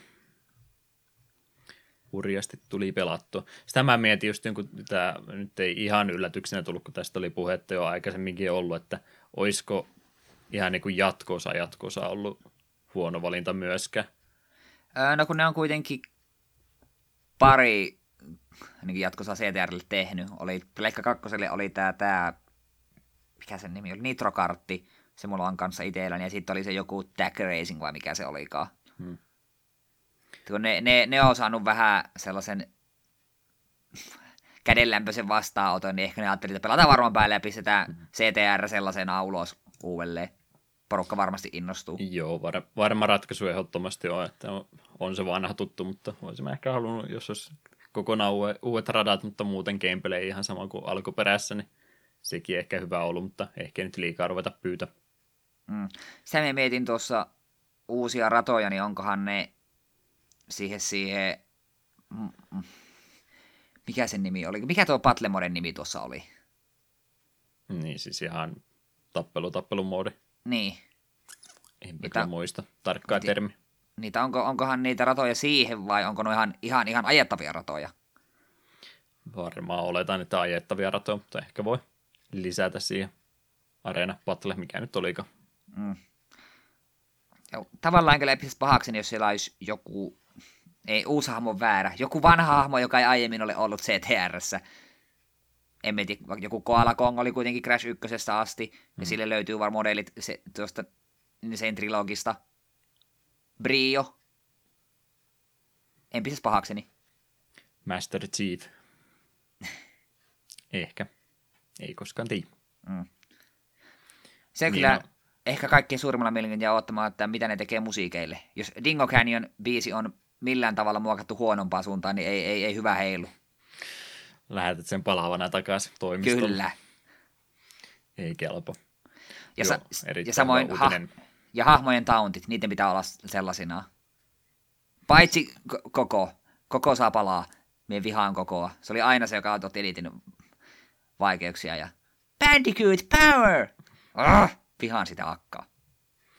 Ja vanhat shortcutit pitää toimia. Totta ei, kai. Ei, ei siis ne, mitkä on tarkoitettu oikoreiteksi, vaan ne, mitä ei ollut tarkoitettu oikoreiteksi. Pinstripe, se ilmalaivakenttä, siinä pystyy sen seinän yli hyppäämään, missä ne Joo. reitit kohtaa. Mm, sitten on se yksi jääkenttä, missä pystyy hyppäämään aika pitkä yli, reiti yli, kun kääntyy ympäri ja jatkaa sieltä ja mitä niitä muitakin tämmöisiä Joo. oli. Joo, olen mennyt kaikki kattonut, en itse niitä ikinä käyttänyt. Ja kaikki harjoitteli aikanaan, mutta sitten emme, se, että onnistuiko ne käytännössä, niin se oli toinen tarina. Opettelin kumminkin erittäin hyvä uutinen kumminkin, jos Kyllä. nyt remastereista mietitään, niin nyt okei, okay, se on paikan tämän lisäksi keksi, että mitä haluaisin, niin onnenpäivä. Mm. Tähän mulla on muuta. Niin, siis mehän ollaan tietysti molemmat ainakin Master Race, aina Totta oikea kai. meillä. Totta kai. Engine on. on aina ollut mun suosikki. Kyllä. Engine, siitä kun se tulee. Kyllä. Perkule. Tänään, tänään opin. se on raketti päässä, ei se mikään engine ole. No. Hmm. Mutta paras hahmo kuitenkin. Petyin tähän uuteen tietoon. tässä on, ei tässä mitään järkeä. Herättää enemmän kysymyksiä. Vastasi mihinkin. No on se puoliksi mekaaninen koko kaveri, niin eikö voidaan olettaa, että sillä on jonkin sortin moottorikin. Niin kai sitten. Tässä, ja se kuitenkin tekee kaikkea mekaanista, niin ei nyt tartuta tähän. Ei. Mitä jäi Game Awardsista noin muuten mieleen? Minun piti ihan tämä linkki selata läpi ja katsoa, että jos ei lasita tuota DLCtä, jonka, josta aiemmin jo puhuin tuohon, tuohon Smashiin, niin Mortal Kombat 11, jee, yeah, porukka on odottanut sitä. Tykkäsin Mortal Kombat Xstä, tai oikeastaan mulla olin ostanut sen XLn. Se oli ihan jees, ja en tiedä, varmaan Mortal Kombat 11 tulee sitten joskus hankittua halvalla. Ei tuolla listalla oikeastaan mikään muu ollut semmoinen, joka olisi minusta aiheuttanut mitään isoja reaktioita. Jos ei ehkä lasketa tätä Stranger Things-peliä, joka näyttää 600 bittiseltä koopilta. Se jostain syystä herätti vähän täällä välissä silleen, että hei, mikä tämä tämmöinen on? Pientä hämmennystä. Joo, en ole kyllä Stranger Things ei vielä kakka edennyt katsoa, mutta se on 16-bittinen, niin mikä voisi mennä pieleen? Itse ehkä niistä se oli se Super Giantin se Hades, oli ihan mielenkiintoisen näköinen. Niillähän nyt käytännössä kaikki pelit samaa kuvakulmaa taidetyyliä Bastion ja Pyre. Niin no Pyre oli vähän erilainen, mutta hetken, eikö ne Transistori, eikö sekin ole heidän peli? Onhan se. Niin, Taitaa olla, joo. Käytännössä samalla kaavalla ne on tehnyt nyt vähän vaan isketään rokuja elementtejä päälle, niin kuulostaa hyvältä. Ja mainittakoon se, että kun Sonic Fox voitti parhaan e-sportsin pelaajan titteli, niin tykkäsin siitä mielenpahoituksesta, mitä se aiheutti. Kaksi peukkua ylös. Pysy juuri tuollaisen. Hmm. Kai mun pitäisi jollain tasolla olla kiinnostunut Dragon Age 4, josta mä oon kaikki aiemmin Dragon Ageit pelannut. Mut, no kun se on kanssa niitä pelejä, että me ostan joskus alennuksella ehkä. Hmm. Ne ei ole se, että pakko saada day one. Semmoiset messut. Joo, Kyllä me Har- CTR... Niin CTR... Fortnite ei voittanut taas. Kyllähän se nyt vuoden paras peli ehdottomasti, vaikka viime vuonna tulikin. ei, ei kommentteja. Ei kommentteja. Hmm. I see. Mutta niin, sitä olin sanomassa, että vaikka muuten tuo kattaa se meitä hirveästi liikutakaan, niin kyllä minun mielestä Joker Smash ja Crash Team Racing Remasteri, ne on ihan riittäviä isoja juttuja, että, että tuo muu on tuommoista piiperrystä. Oikeassa olet.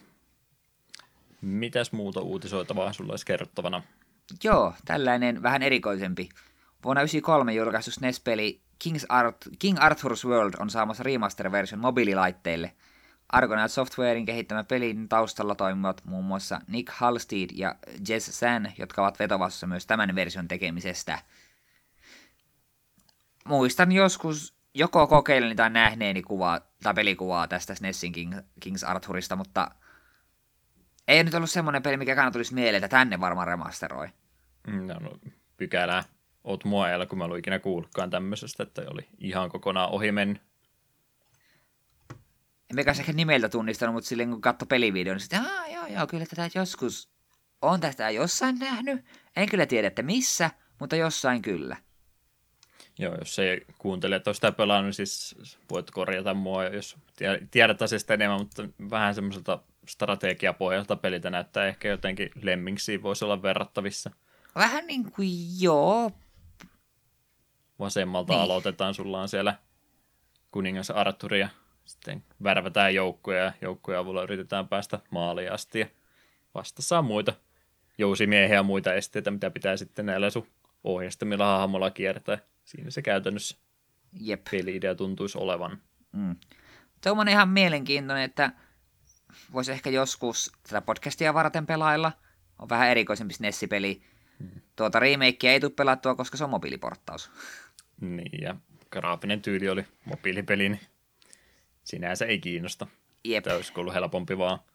Niin no, niillä ei nyt varmaan enää välttämättä ole vanhoja tietoja tallessa, mutta pikseliversio kosketuskontrolleilla, ne olisiko se sitten ollut toteutu- toteuttamiskelpoinen idea, niin ehkä se olisi ollut parempi lopputulos siinä. Mm jos se vaan pienellä resoluutiolla onnistuu se kosketuksen käyttäminen, ehkä sinne jotain, niin no eikö se voi käytännössä skaalata vaan isommaksi siihen sitten kosketuskontrollit päälle, niin jotain tämmöistä. Mm. En tiedä, en ole mobiiliporttauksia vielä hirveästi tehnyt. Ehkä jonain päivänä vielä. Pika-uutisten puolella Parasite jälleen kerran huhuilussa myöskin trademarkkia ilmeisesti on haettu ja onko siitä mitään sanottavaa? Parasite ollaan jo monta kertaa puhuttu tässä tämän vuoden puolella, mutta kerran vielä. Mm. Pelisarja, mikä kovasti kiinnostaa, ei ole tullut pelattua, niin kyllähän tämä vähän mielenkiintoa herättää, että mitäs, mitäs ne aikoo.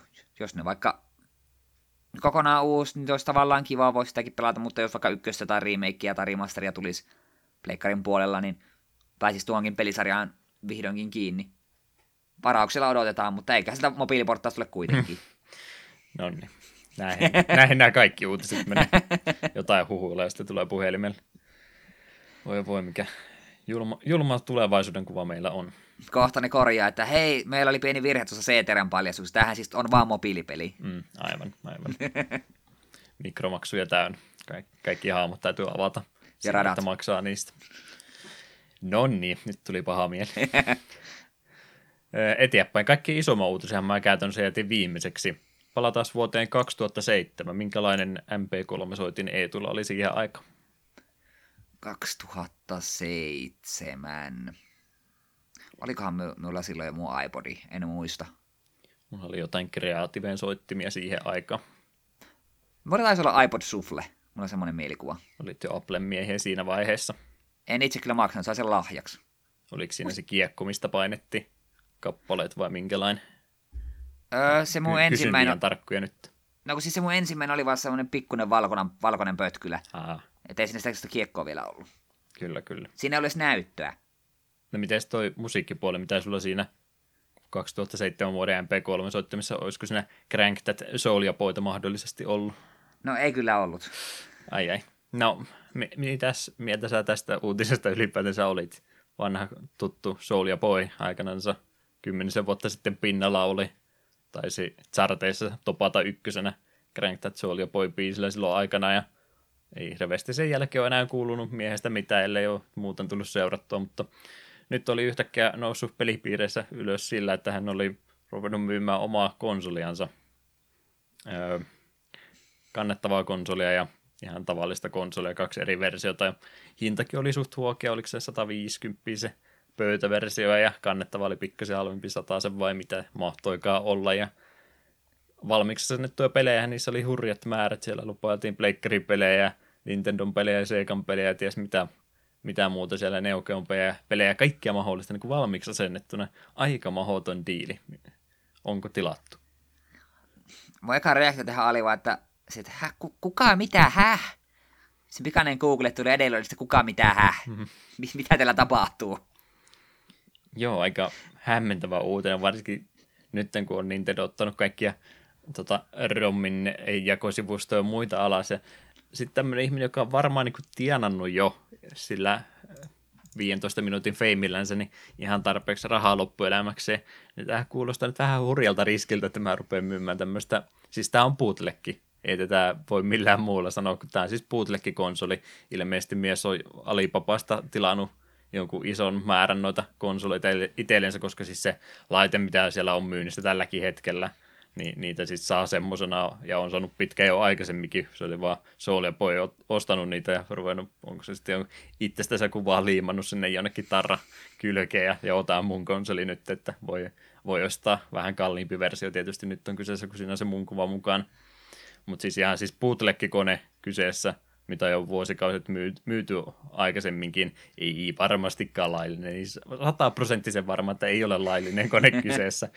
Ja sitten tämmöinen artisti rupeaa myymään sitä omalla nimellänsä. Niin tässä voi käydä huonosti. Ei sillä, että mulla nyt olen huolestunut Soul ja Boyn taloudellisesta vakaudesta ja turvallisuudesta muuta, mutta tämä kuulostaa helvetin huonolta idealta. Mitä tässä nyt tapahtui? Ja minkä takia tämä niin kuin edelleenkin on menossa. Ilmeisesti on neljännes miljoonaa ja tienannut myynneillänsä, että veikkaan, että ensi jakson puolella tällä tarinalle on tullut surullinen käänne ja rahat on kadonnut ja Nintendon tota, tota, lakimiehet on käynyt fyysistä väkivaltaa aiheuttamassa tai jotain, mutta siis eihän tätä, ei näin voi tehdä. Se on mun tunne tästä jutusta. Kun siellä siis on Nintendo ja Sega ja Pleikkari omia pelejä, niin ei se nyt ole niistä yhtään mitään voinut maksaa. Aina sitä ei niin kuin keksi, että tämä kaveri on saanut tämän idean pilvessä ja se on edelleen siinä samassa pilvessä. Hmm. Että, että emme keksi muuta selitystä tälle. Mut joo, veikkaan kyllä, että tälle, tälle tulee stoppi. Ja jos veikkaan, niin se on stoppi tapahtunut ensi jaksoon mennessä, että ei, ei, ei tätä voi sormien läpi katsoa. Tämä nyt ihan naurettavaa tämmöinen kikkailu. Mutta onnea vaan kovastikin, jos Soul ja ne olette ostaneet, että varmaan hieno laite. Hieno, Joo. hieno uutinen. Suosikki Joo. uutinen varmaan koko vuonna, mitä mä oon kuullut, mutta silti ihan kamala. Joo, si- siirrytään tästä hämmentävästä maailmasta tuttuun ja turvalliseen romhackingiin. Täällä ei ole ikinä ollut mitään erikoista. Mm-hmm. Ensimmäisenä Super F1 Circus 2 autopeli Super Famicomille vuodelta 93, kehittäjänä Cream, julkaisijana Nichiputsu. On kaunis nimi. Ja sitten kään, Mr. Richard 999 käännös ei ole vielä lopullinen versio, mutta pieniä tekstin vilkkumisongelmia lukuun ottamatta peli on täysin pelattavissa, pelattavissa englanniksi. Taettiin jotain tämmöistä samantyylistä peliä ihan hiljattain puhua muutenkin. Kyllä niitä ajopelejä sieltä SNESia jo hurjasti löytyy. Formuloista ne japanilaiset tuntuu tykkäävän, vaikka ne niissä pärjääikin. Jep, ja me on aika varma, että me ollaan Creamin peleistä puhuttu ennenkin. Muistaakseni joo. En nyt yhtä kyllä muista, että mikäköhän se on ollut, mutta aivan varmasti on jossain kohtaa ollut Cream. Rom Hackingissä. Hmm. Sitten vielä Metal Max, Data Eastin pitkäikäisen roolipelisarjan ensimmäinen osa, joka julkaistiin Famicomille vuonna 1991. Pelaajan tehtävänä on metsästää erilaisia monstereita palkkion perässä. Vuoropohjaisessa tappelusysteemissä ovat myös erilaiset ajoneuvot apuna ja käännöksestä vastannut Super.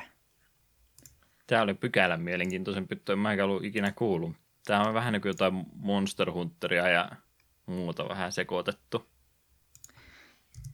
Ilmeisesti Joo. kumminkin on semmoinen pelisarja, että oli 90-luvulla pinnalla, sitten se katosi. Siinä oli jotain tota, tota, omistussotku, että kenenkä omistuksessa tuo IPO, ja ne tuli jotain eri nimellä samankaltaisia pelejä lisää. Nyt ne on ilmeisesti taas Metalmaxi.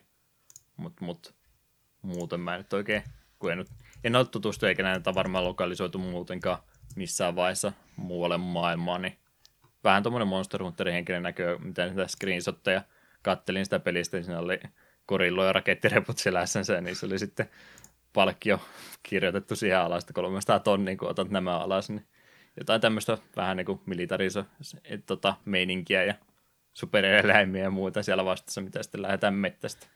Joo, täällä kun Googlen kuvahaulla me...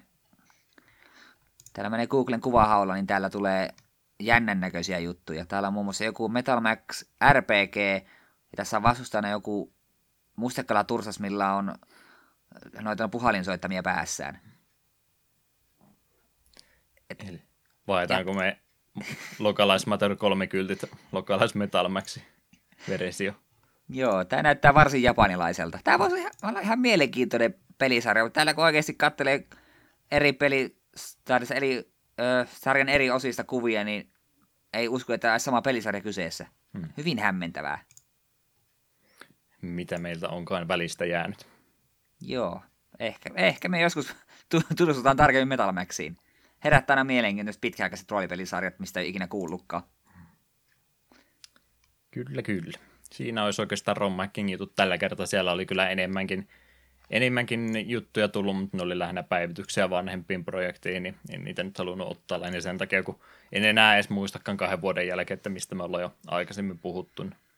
Eikä ne, jos Roma Kingissa ei oikein näe sitä tota, tota, patch-historiaa, että milloinkaan alkuperäiset versiot tullut, niin vähän sekaisin menee, että ollaanko me puhuttu näistä aikaisemmin vai ei, niin otin vainoista ja tapana muutenkin kyllä, että mä otan ainoastaan 1.0-versiota puheen aiheeksi, niin ei käy sitten semmoiset, että samat pelit pyörii uudestaan ja uudestaan. Semmoista siellä nyt näin viikkoina kumminkin tullut. Olisiko siinä uutisosio? Joo, se oli ihan, ihan hyvä osio, vaikka ei meillä hirveästi uutisia ollutkaan. Napakka semmoinen, katsotaan mitenkä ensi kerralla on 50 jaksoja loppuvuosi, niin ei varmaan ei ole varmaan mitään uutisia. Keksitään sitten päästämme ihan juttuja, katsotaan jäädäänkö valheistamme kiinni. Ruvetaan teorisoimaan jotain remastereita ja jatko-osia. Hmm vaihtoehtoja on monia.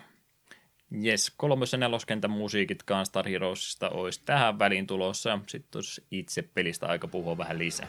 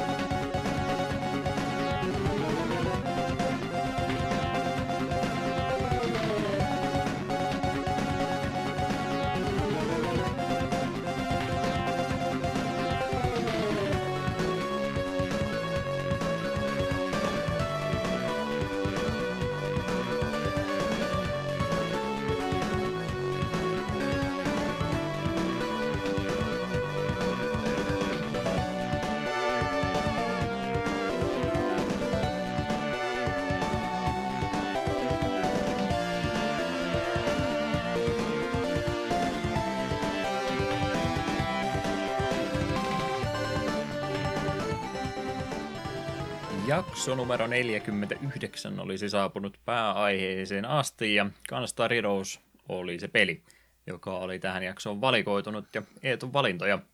Olisiko aika perustella, mihinkään on johtanut tähän päätökseen? Joo, tää on näitä pelejä, mitä silloin joskus on tullut vähän testattua. En muista, onko pelannut yksi vai kaksi kenttää ja aina mietin, että ihan, ihan kivaa, voisi joskus pelata enemmänkin. Ja tuttuun tapaan sitten se on jäänyt roikkumaan, eikä ne tullut pelattua. Mutta sitten kuitenkin aina jostain tämä pelin nimi pongahtaa esiin, kun on puhetta Mega Drivein parhaista peleistä ja tällaisista, niin tämä on yllättävän usein listalla ja yllättävän usein vielä todella korkealla. Hmm. Niin ajattelin, että nyt on vis, olisi korkea aika hoidella tämä peli itsekin loppuun asti ja katsoa, että mistä tässä nyt on tarkalleen ottaen kyse. Erittäin samoilla linjoilla itsekin oli, että vähän sama juttu kuin tuo on noiden beatemappien kanssa, että monia on tullut kokeiltua, mutta harvaa kahta kenttää pisemmälle. Ja Gunstar Heroes oli, oli yksi näistä peleistä, että on kyllä aikaisemminkin testailu, mutta en ole sitten sen enempää jäänyt peliin tutustumaan, että vähän tuntumaa hakenut, mutta ei ole ehkä se suosikkigenre kumminkaan, vaikka ihan hauska onkin, niin ei semmoista peliä kumminkaan kyseessä tällä kertaa ollut, että olisi sitä aikaisemmin oikein kunnolla lähtenyt opettelematta muutamia esimerkkejä kyllä on, mutta niistä ehkä myöhemmin sitten lisää.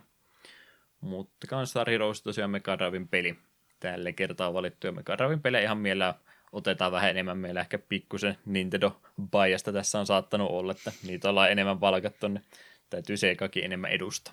Ei pääse unohtumaan. Mm.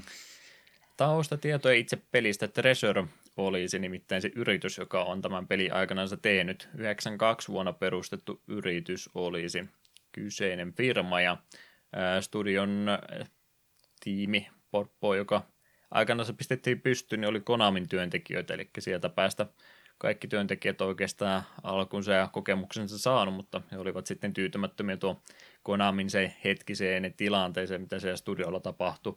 Yleinen syy ja selitys, mitä annettu, että jatkoa se ja muuta suolettiin niin mahdotonta tahtia ulos, että ei, ei niin ollut semmoinen tota, tota, mielenkiintoinen työympäristö työskennellä ja haluaisivat sitten lähteä mieluummin yrittämään jotain omaa uutta, kun ruveta samaa vanhaa vuodesta toiseen ulos tekemään, niin haluaisivat sitten pistää oma poppoon pystyyn ja Treasure oli sitä myötä sitten syntynyt. Ja nopeasti pistettiin sitten studioilla homma toimimaan ja heti seuraavana vuonna 1993 tuli tämä Gunstar Heroes, eli heidän esikkopelinsä olisi itse asiassa tänään meillä käsittelyssä. Ja Mega Drive oli sitten se alusta, mille tuo peli valikoitui. Ei ollut siinä vaiheessa mitään semmoisia uskollisuuskysymyksiä tai muita kyseessä. Olihan Konamikin tehnyt kaikille laitteille jo aikaisemmin pelejänsä, mutta ilmeisesti laitetehot oli sitten se syy, minkä takia he Mega Drivein päätyvät, että olettivat, että tällä laitteella pystyy sitten tekemään semmoisen pelin, minkälaisen he haluavat tehdä. Ja en tiedä sitten, en ole tuohon SNES ja Mega Driven rautapuolelle niin paljon perehtynyt, että minkä takia ei SNES-versiota koskaan tullut, mutta ilmeisesti Mega Drive kokivat, että tälle pystyy sen pelin paremmin tekemään. Ja, ja sitä myötä sitten itse asiassa se Sega yhteistyö jatkuu pisemmänkin aika, että vielä sen laitesukupolveen hyvin pitkälle seuraavakin vielä, niin ainoastaan tuli Seikan laitteelle näitä Treasurin pelejä. Siinä ei mitään tämmöistä sopimusta ollut taustalla, vaan ihan vaan olettivat Treasurin päästä, että ollaan tälle laitteelle näitä pelejä tehty, niin varmaan ne meidän kuluttajat löytyy sitten tuolta Seikan puolta ja sitä myötä ihan näin ei tosiaan mitään sopimuksia tekemättä, niin Seikan kanssa tehtiin yhteistyötä pitkää aikaa. Tai pitkä pitkä, mikä nyt sitten onko neljä vuotta pitkä aika, mutta suht pitkä aika kumminkin siihen aikaan vielä pelit kumminkin kehittyi nopeata tahtia eteenpäin, uusia laitteitakin tuntui neljän viiden vuoden välein uusia tulevan koko ajan, niin rattat pyöri siihen aikaan vielä nopeasti. Mutta Segan kanssa tosiaan tehtiin yhteistyötä sinne 97 vuoteen asti, kunnes ensimmäinen muille konsoleille tullut peli tuli, ja se oli sitten Mischief Makersi Nintendo 64, ja jos mä noita 64 pelejä pelataan, niin tämä on varmaan top 1, mitä mä haluan Eetulle joskus ehdottaa. En tiedä, tuleeko Treasurin peleistä joskus liikaa, mutta en usko, että se on mahdollista. Mischief Makers on se ehdottomasti semmoinen peli, mitä itsekin haluaisin joskus päästä itse pelaamaan. Olin juuri tuossa kattelin, että katsomassa, että tuon voisi lisätä omalle listalle, niin paljon on tuosta puhuttu, että se on hyvä peli hmm. ja voisi joskus kokeilla. Shake, shake vaan.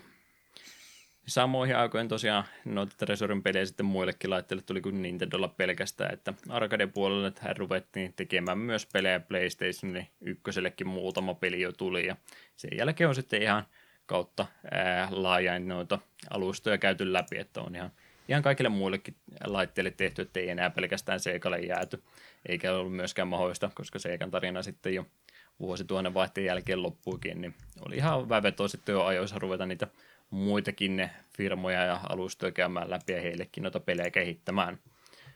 Mutta, mutta pelin kehitystä on jatkunut aina näihin päiviin, tai ainakin viime vuosi asti. Viime vuosina ei nimittäin hirveästi ole heistä kuulunut mitään. En tiedä, onko kokonaan sitten jo päätetty lopettaa toimintansa, mutta kumminkin he on ollut tämmöisenä niin kuin, tukevana studiona isommissakin projekteissa aikana ja myöskin lisenssipelejä on heille useamman kerran tarjottu ja he ovat niitä vastaanottaneet, muun muassa Astropoita, Hajimeno Ippoa ja Bleachia siellä on vuosikausien saatossa tullut vasta, että lisenssipelitkin ihan tuttuja Tresorille on. Ja tosiaan, kuten sanoin, niin kyllä firma on tänäkin päivänä edelleen pystyssä, mutta se, että mitä he nyt tekevät, niin on vähän mysteeri kaikille muulle, paitsi itse yhtiön työntekijöille, että en tiedä sitten, onko toiminta nyt sitten loppunut kokonaan vai onko se tosiaan, että he eivät enää omia pelejänsä tee, että ovat vaan tämmöisenä niin kuin sopimustasolla, että otetaan johonkin projektiin heidät heidän pieni tiimin mukaansa. Ja sehän tietysti rajoittaa sitä heidän pelin kehitystänsä, koska he on aina ollut semmoinen suht pieni firma, että semmoinen 2-30 ihmistä heillä keskimäärin on ollut 40 joskus ollut, mutta verrattain pieni studio on kumminkin kyseessä ja miettii mitä tänä päivänä ison pelin tekeminen vaatii, niin se on aika pieni porukka, että niille ei pysty ihan tuommoisia pääkonsolijulkaisua kovinkaan helposti tekemään, niin se saattaa myöskin olla se rajoittava tekijä, että minkä takia heistä nyt ei viime vuosina enää hirveästi ole kuultu. Mutta työntekijät siellä ilmeisesti on ja voi hyvin, niin sehän siinä tärkeintä on. Mites toi Treasurin pelivalikoima ei tule näin muuten oli entuudestaan tuttu? Täällä itse asiassa useampi semmoinen, jotka tunnistan nimeltä ja on tarkoitus pelata joskus, mutta en ole Gunstar Heroes lisäksi nyt muihin perehtynyt, niin kuin itse. Niin kuin Dynamite Headi, Mischief Makers, joka aiemmin mainittiin, sitten on Sinnen Punishmentit, Ikaruka. Täällä on oikeasti aika kovia pelejä, mitä on tarkoitus joskus kokeilla. Ja sitten itse asiassa no, tuo yksi Bleach-peli, Blade of Fate, joka oli 2D-tappelupeli, niin se muuten löytyy DSlle. Klassikko jo. Joo, se... Julkaisu vähän, yhteydessä oli klassikko. Vähän pistää silmään, että yksi DSn Bleach-peli on myös lisää nimeltään Dark Souls, mutta me nyt oletan, että se ei ole kuitenkaan Dark, so- Dark Souls ja Bleachin maailmassa. Hmm. Dark Souls-mainen Bleach-peli. Kyllä. Mutta etenkin just nuo Sinnen Punishmentit ja Ikarukat on sellaisia, että, tai pelkkä Ikaruka, niitä on vain yksi, niin on sellaisia, mitkä tiedostan kyllä, että on mainioita pelejä, pitäisi joskus tutustua.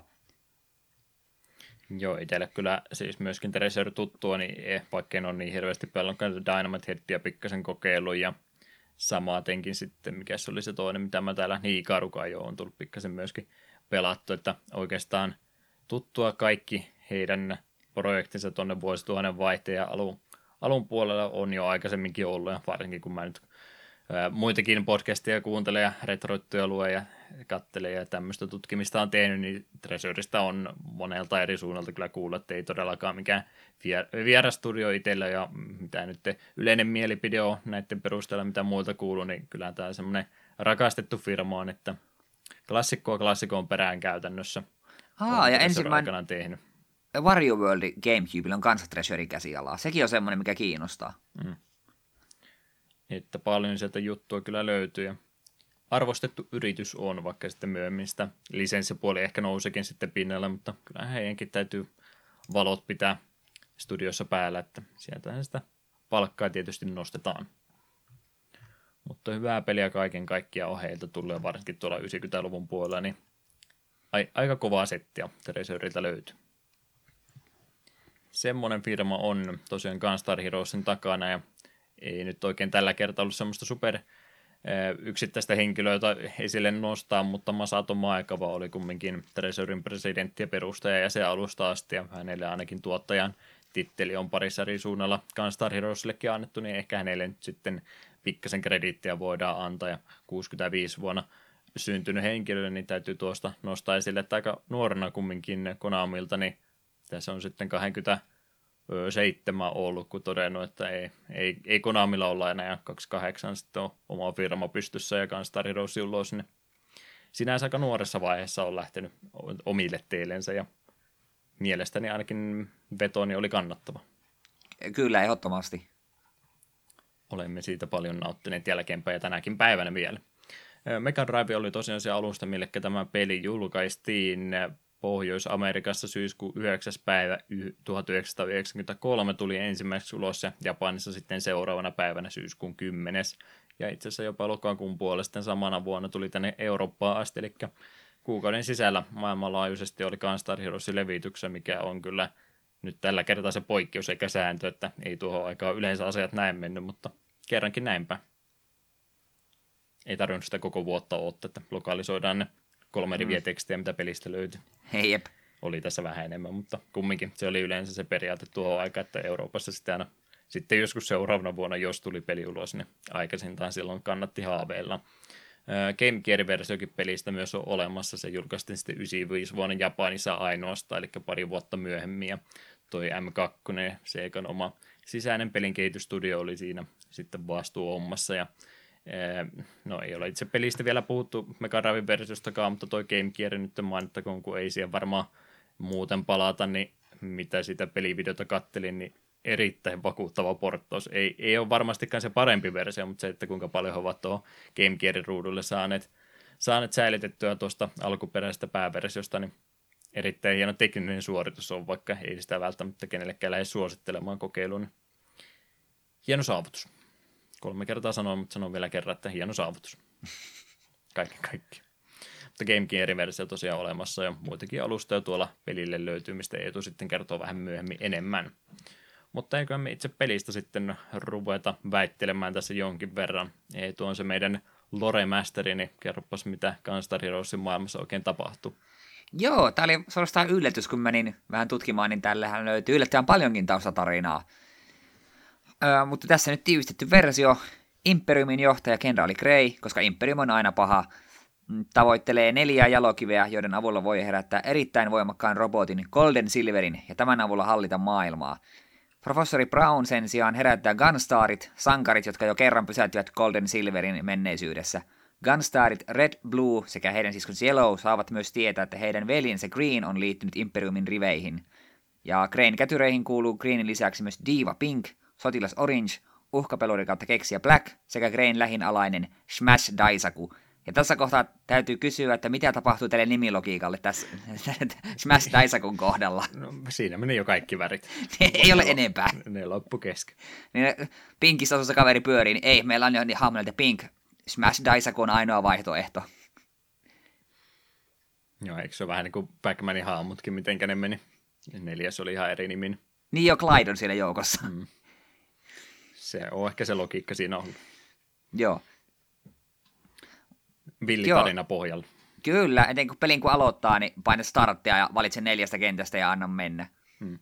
Peliä aikana ei tosiaan hirveästi tarinasta muuten kyllä, mutta kun niitä hahmoja nähdään, mutta siihen story demo, mikä peli alussa lähtee pyörimään, jos et näppäimin koske, niin siinä tuo tarina aika hyvinkin on jo selitetty. En tiedä, onko se tarpeellinen tämän kaltaisen pelille, mutta kyllä se lisää tietysti tuo, jos joku nyt oikein Gunstarin maailmasta niin kovasti kiinnostunut on, niin vähän ainakin sitten rupeaa värittämään tuota maailmaa mistä tässä seikkailla.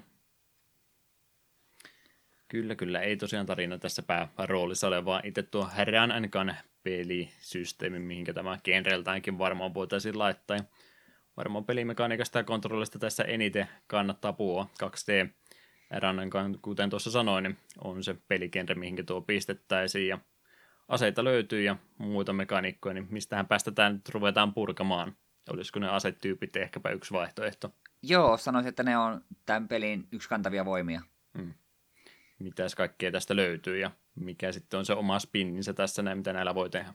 Joo, eli löytyy siis neljä perusasetta, ihan tällainen perus, miksi sitä nyt sanoisikaan, ampuu suoraan meneviä panoksia. Sitten löytyy, löytyy laaseri, vähän hitaampi, mutta varsin tehokas tuli, ja sitten viimeisenä tällaiset hake, hakeutuvat ammukset.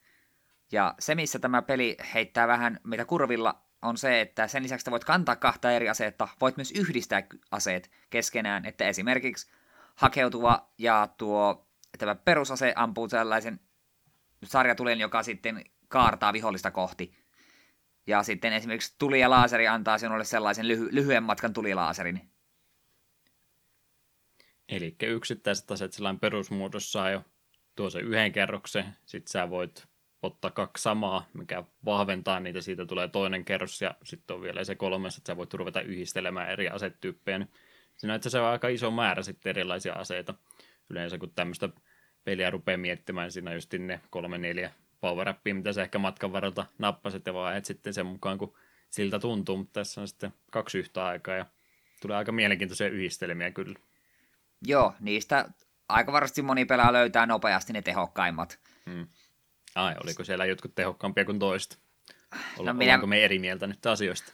Minä kyllä väittäisin, että se hakeutuva ja laaseri on aika rikkinäinen. Se hmm. ampuu lasersäteen, mikä hakee, niin kauan kuin nappi pohjassa hakeutuu viholliseen, pörrää sen ympärillä, vihollinen kuolee ja hakeutuu suoraan seuraavaan viholliseen. Siihen voit olla nurkassa ja hyppiä ja väistellä. Joskin kun katoin speedrunin, niin siinä suosittiin hakeutuvaa ja tulta. Sitten se pystyt itse liikkumalla vaikuttaa, missä se pörrää, ja ilmeisesti se teki, sen DPS oli vielä kovempi, jos sitä osasi vaan ohjata koko ajan vihollisen päälle. Ai sä oot oikein speedruneakin ruvennut kattoon tästä.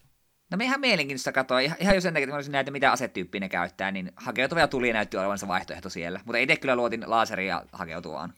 Muistatko yhtään, kuinka nopsaan peli meni läpi runaajalta? Öö, olisiko se ollut puolisen tuntia vähän päälle? Sen verran kumminkin. Olisiko 35 minuuttia ollut, vai olisiko, en nyt tarkalleen muista. 35 minuuttia mulla on jossain sitä mielessä. Hmm. Joo, kyllähän se hakeutuva tietysti aika, aika paljon niin poistaa sitä ylimääräistä tähtäimistä ja muuta, mikä näissä peleissä kumminkin, ei nyt sano, että tähtääminen näissä yleensä se päätaito, että kun vaan täyttää ruudun omilla luodellansa, niin hyvää tulee kumminkin, niin tietysti se, kun ei tarvitse sitten itse keskittyä siihen ampumiseen ollenkaan, voi täysin panostavaa väistely, niin on, on tietysti hyvä idea, mutta mä kyllä sitä tulta yleensä käytin ihan tuplatulta.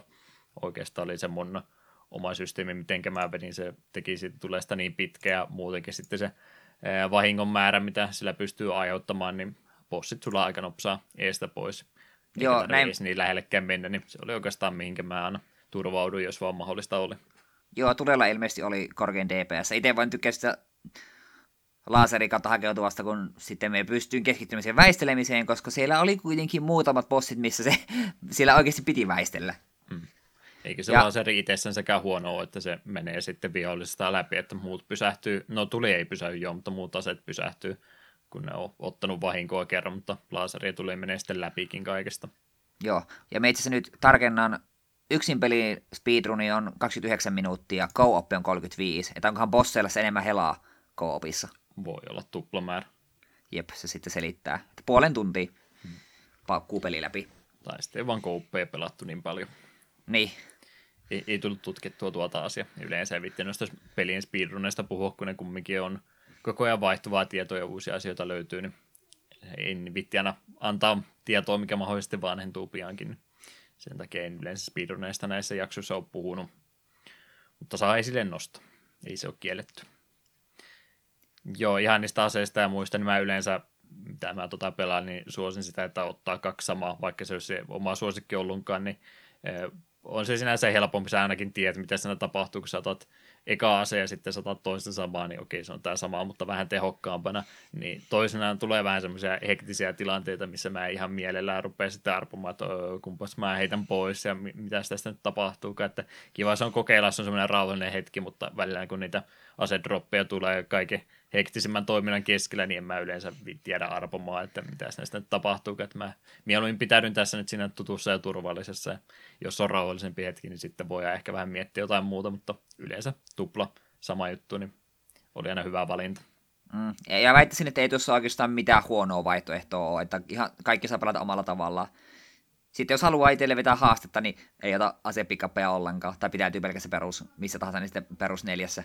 Hmm vaikeustasosta tuossa vielä puhutaan ää, kohta enemmänkin lisää, mutta se ehdottomasti hyvä puoli tälle pelille, että vaikka sä kuoleman yhteydessä menetätkin sen sun power niin se perusase, mikä sulla, niin ei sekään nyt tolkuttoman huono. Totta kai niin se ei. Kal- kalpenee noiden parempien rinnalla, mutta se, että sä otat sen kuolemaan jossain kohtaa ja menetät sen sun power niin se ei ole semmoinen kuolemanrangaistus niin kuin se monissa muissa peleissä, että okei, nyt mulla meni vaikkapa Speredikani hukka, niin en mä päästä tätä peliä enää läpi tällä perusosella, tällä hernepyssyllä, niin tässä sen tämä ei, ei ole ihan niin tukalasta tilanteessa sen jälkeen, että perusosellakin pystyy kyllä ihan hyvin vahinkoa tekemään.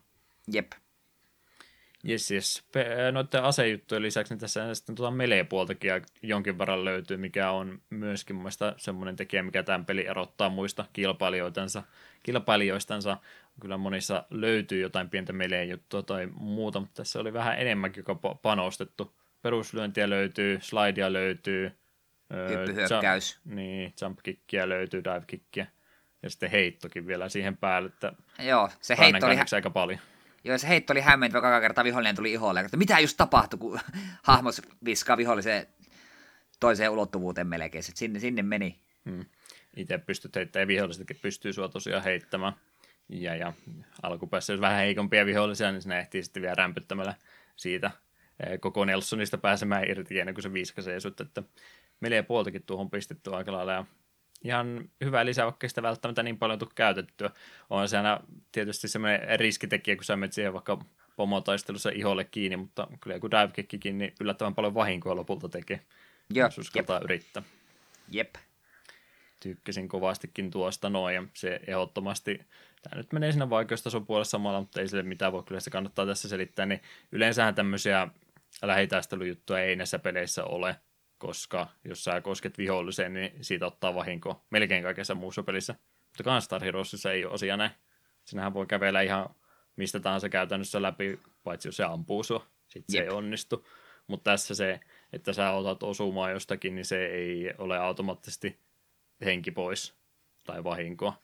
Ja siitä myöskin asia eteenpäin, tässä kun sä otat osumaan, niin henki ei lähde pois. On Treasure saanut tämmöisen mielenkiintoisen idean, mitä jostain kumman syystä kukaan muu ei ole ajatellut, että hei, mitä jos tässä olisi niinku elämäpisteitä tämmöisessä pelissä, että ei aina lähde hel- tota, elämä yhdestä osumasta pois, vaan tässä on niinku helttiä olemassa oikeasti. Ja se tekee tästä kyllä erittäin niinku semmoisen helposti lähestyttävän pelin ja muutenkin semmoisen pelin, että tämä voi vaan iskeä, iskeä koneeseen kiinni ja ruveta saman tien pitämään hauska. Jep. Vai ei ole Eetu eri mieltä? En missään nimessä. Siihen mulla aina pysähtyy, jotain kontraa rupeaa pelaamaan, niin hen, henkiä lentelee semmoisella vauhilla, että ja game overit taruutuu niin nopealla tahilla, että se olisi, joo, e, eiköhän tämä ollut tässä. Niin tässä ei ollut sitä pelkoa. Sulla oli varaa tehdä virheitä. Jokainen osuma ei ollut kuolettava. Hmm. Ja itse asiassa heltistä sen verran mainin vielä, kun muistan. Peli kun alkaa, sulla on 100 helttiä, päästä kangenten läpi, sulla on 120 maksimihelttiä, tai siis aloitushelttiä. Ja musta tuntuu, että se pystyt menemään aloitusheltinkin läpi koko ajan. Jos se vaan sait helttipikkuppeen, niin se pystyt menemään yli satasenkin jo ekassa kentässä. Kyllä semmoista menee heti se yli, kun nappa se ensimmäistä, mitä vastaan tulee. Jep, mutta se aloitushelttimäärä aina kuitenkin vaihtuu, että 200 sulla taitaa pelin lopussa olla. Hmm.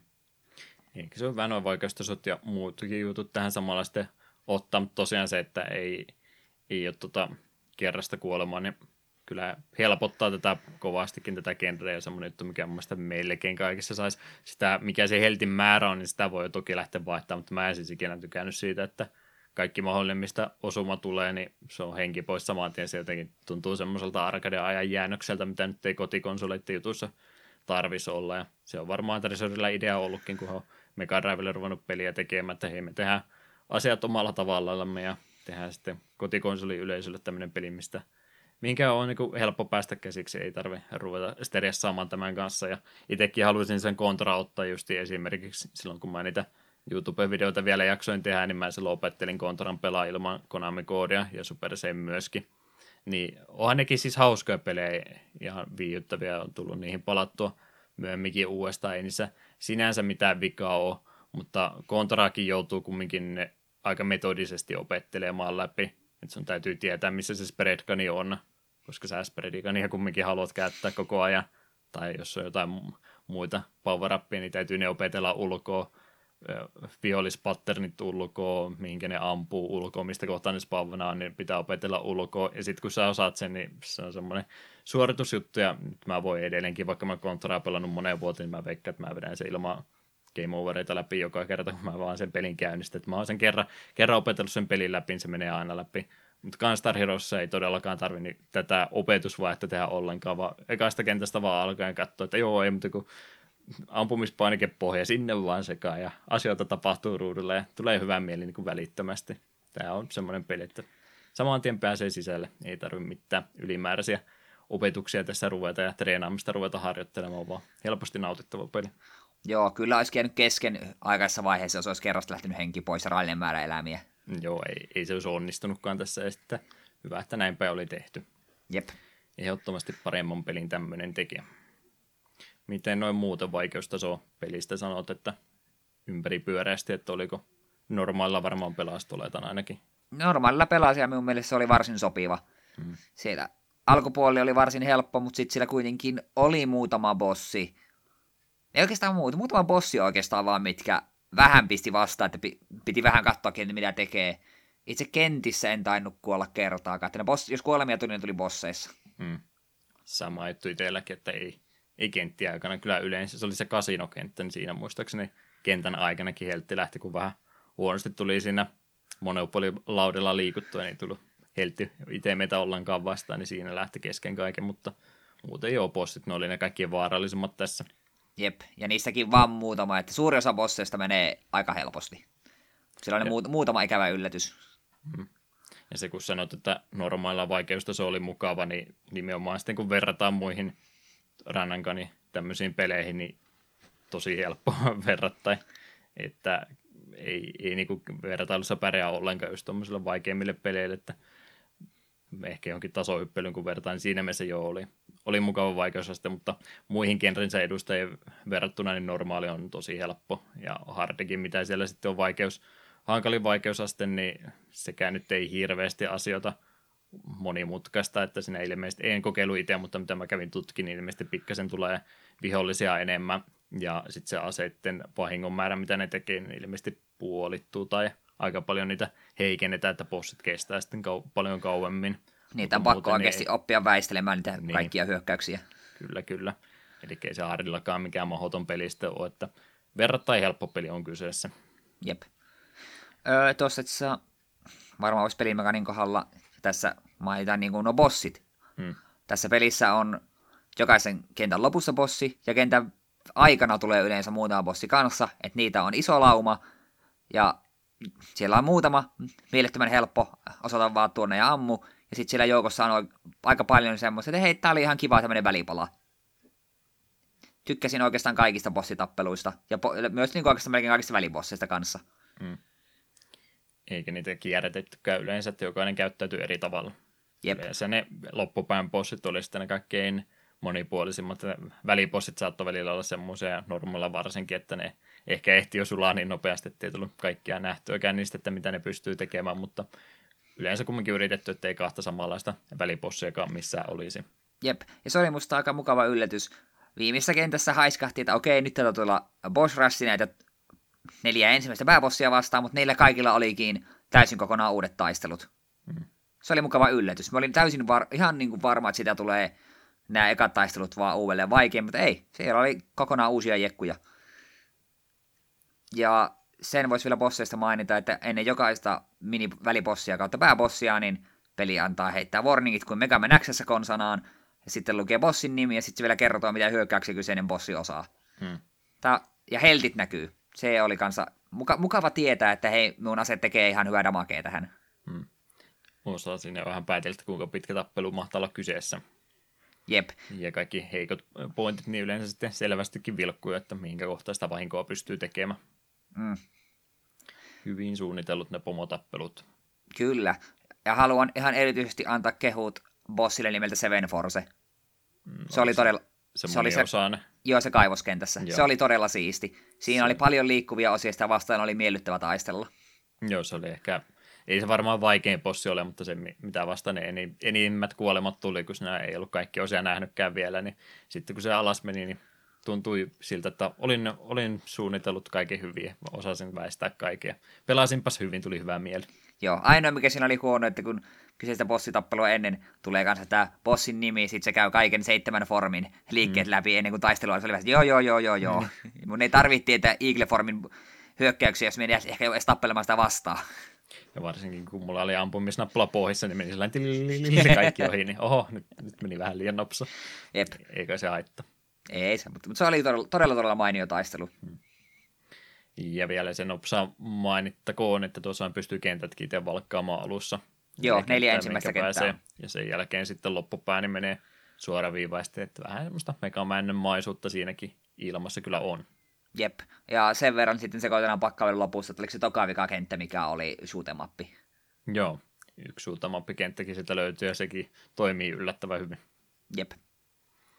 Kyllä, kyllä. No, sitten tulee tämän pelin parista se kaikkein tärkein kysymys. Kaksi koulukuntaa on olemassa tämän pelin parissa, eli kontrollimekaniikka.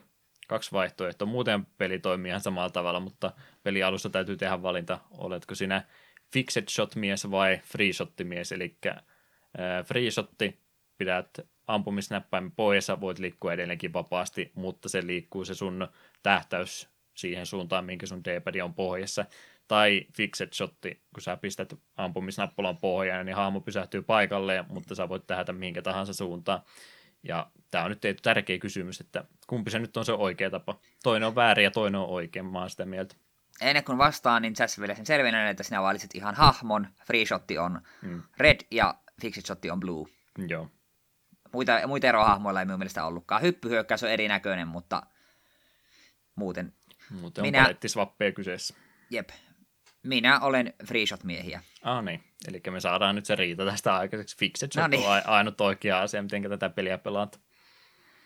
No mutta sitten se joudut, jos sä menet kentässä eteenpäin, jos sä menet pelaat fixedille, niin sinun pitää hyppiä, että sä pääset eteenpäin samalla, kun se hyökkää, ammut. Mm. Free shotilla sen kun vaan nappi pohjaa ja juoksu, juoksuksi vaan. Laaseri hoitaa kaiken. Mutta hyppykin tekee vahinko, eikä sun tarvitse koko ajan nappulaa pitää pois, jos et halua sinä pelat tätä peliä ihan väärin, jos sulle hyvin nappula koko ajan pohjassa. No miten sä saat bossitengillä tuolla freeshotilla, kun sä juokset siinä kuin mikäkin idiotti ees takaisin, kun yrität kulmittaa ylös ampu. Siksi mulla on hakeutuva laaseri, minä panen napin pohjan, laaseri pyörää bossissa ja minä keskityn väistelemiseen. No niin, eli sä osaat pelata vaan OP-aseilla.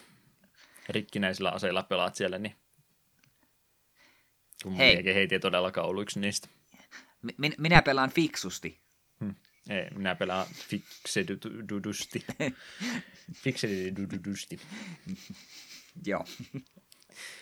No, riitaan tästä saat. Johan se siis friisotti, niin paljon parempi vapauden tunne tulee, mutta mä ihan sen takia sitä fixedistä just niin tykkään, että yleensä kun bossit tulee, niin suunta mihinkä ammuta on ylös tai kulmittaa ylös, niin mun mielestä se hidastaa se sitä bossin tappamista joo, mutta Mä saan ainakin ne kudit sinne sisään ja sitten kun pitää väistää, niin ei mun tarvitse sinne samalla mitään ampua.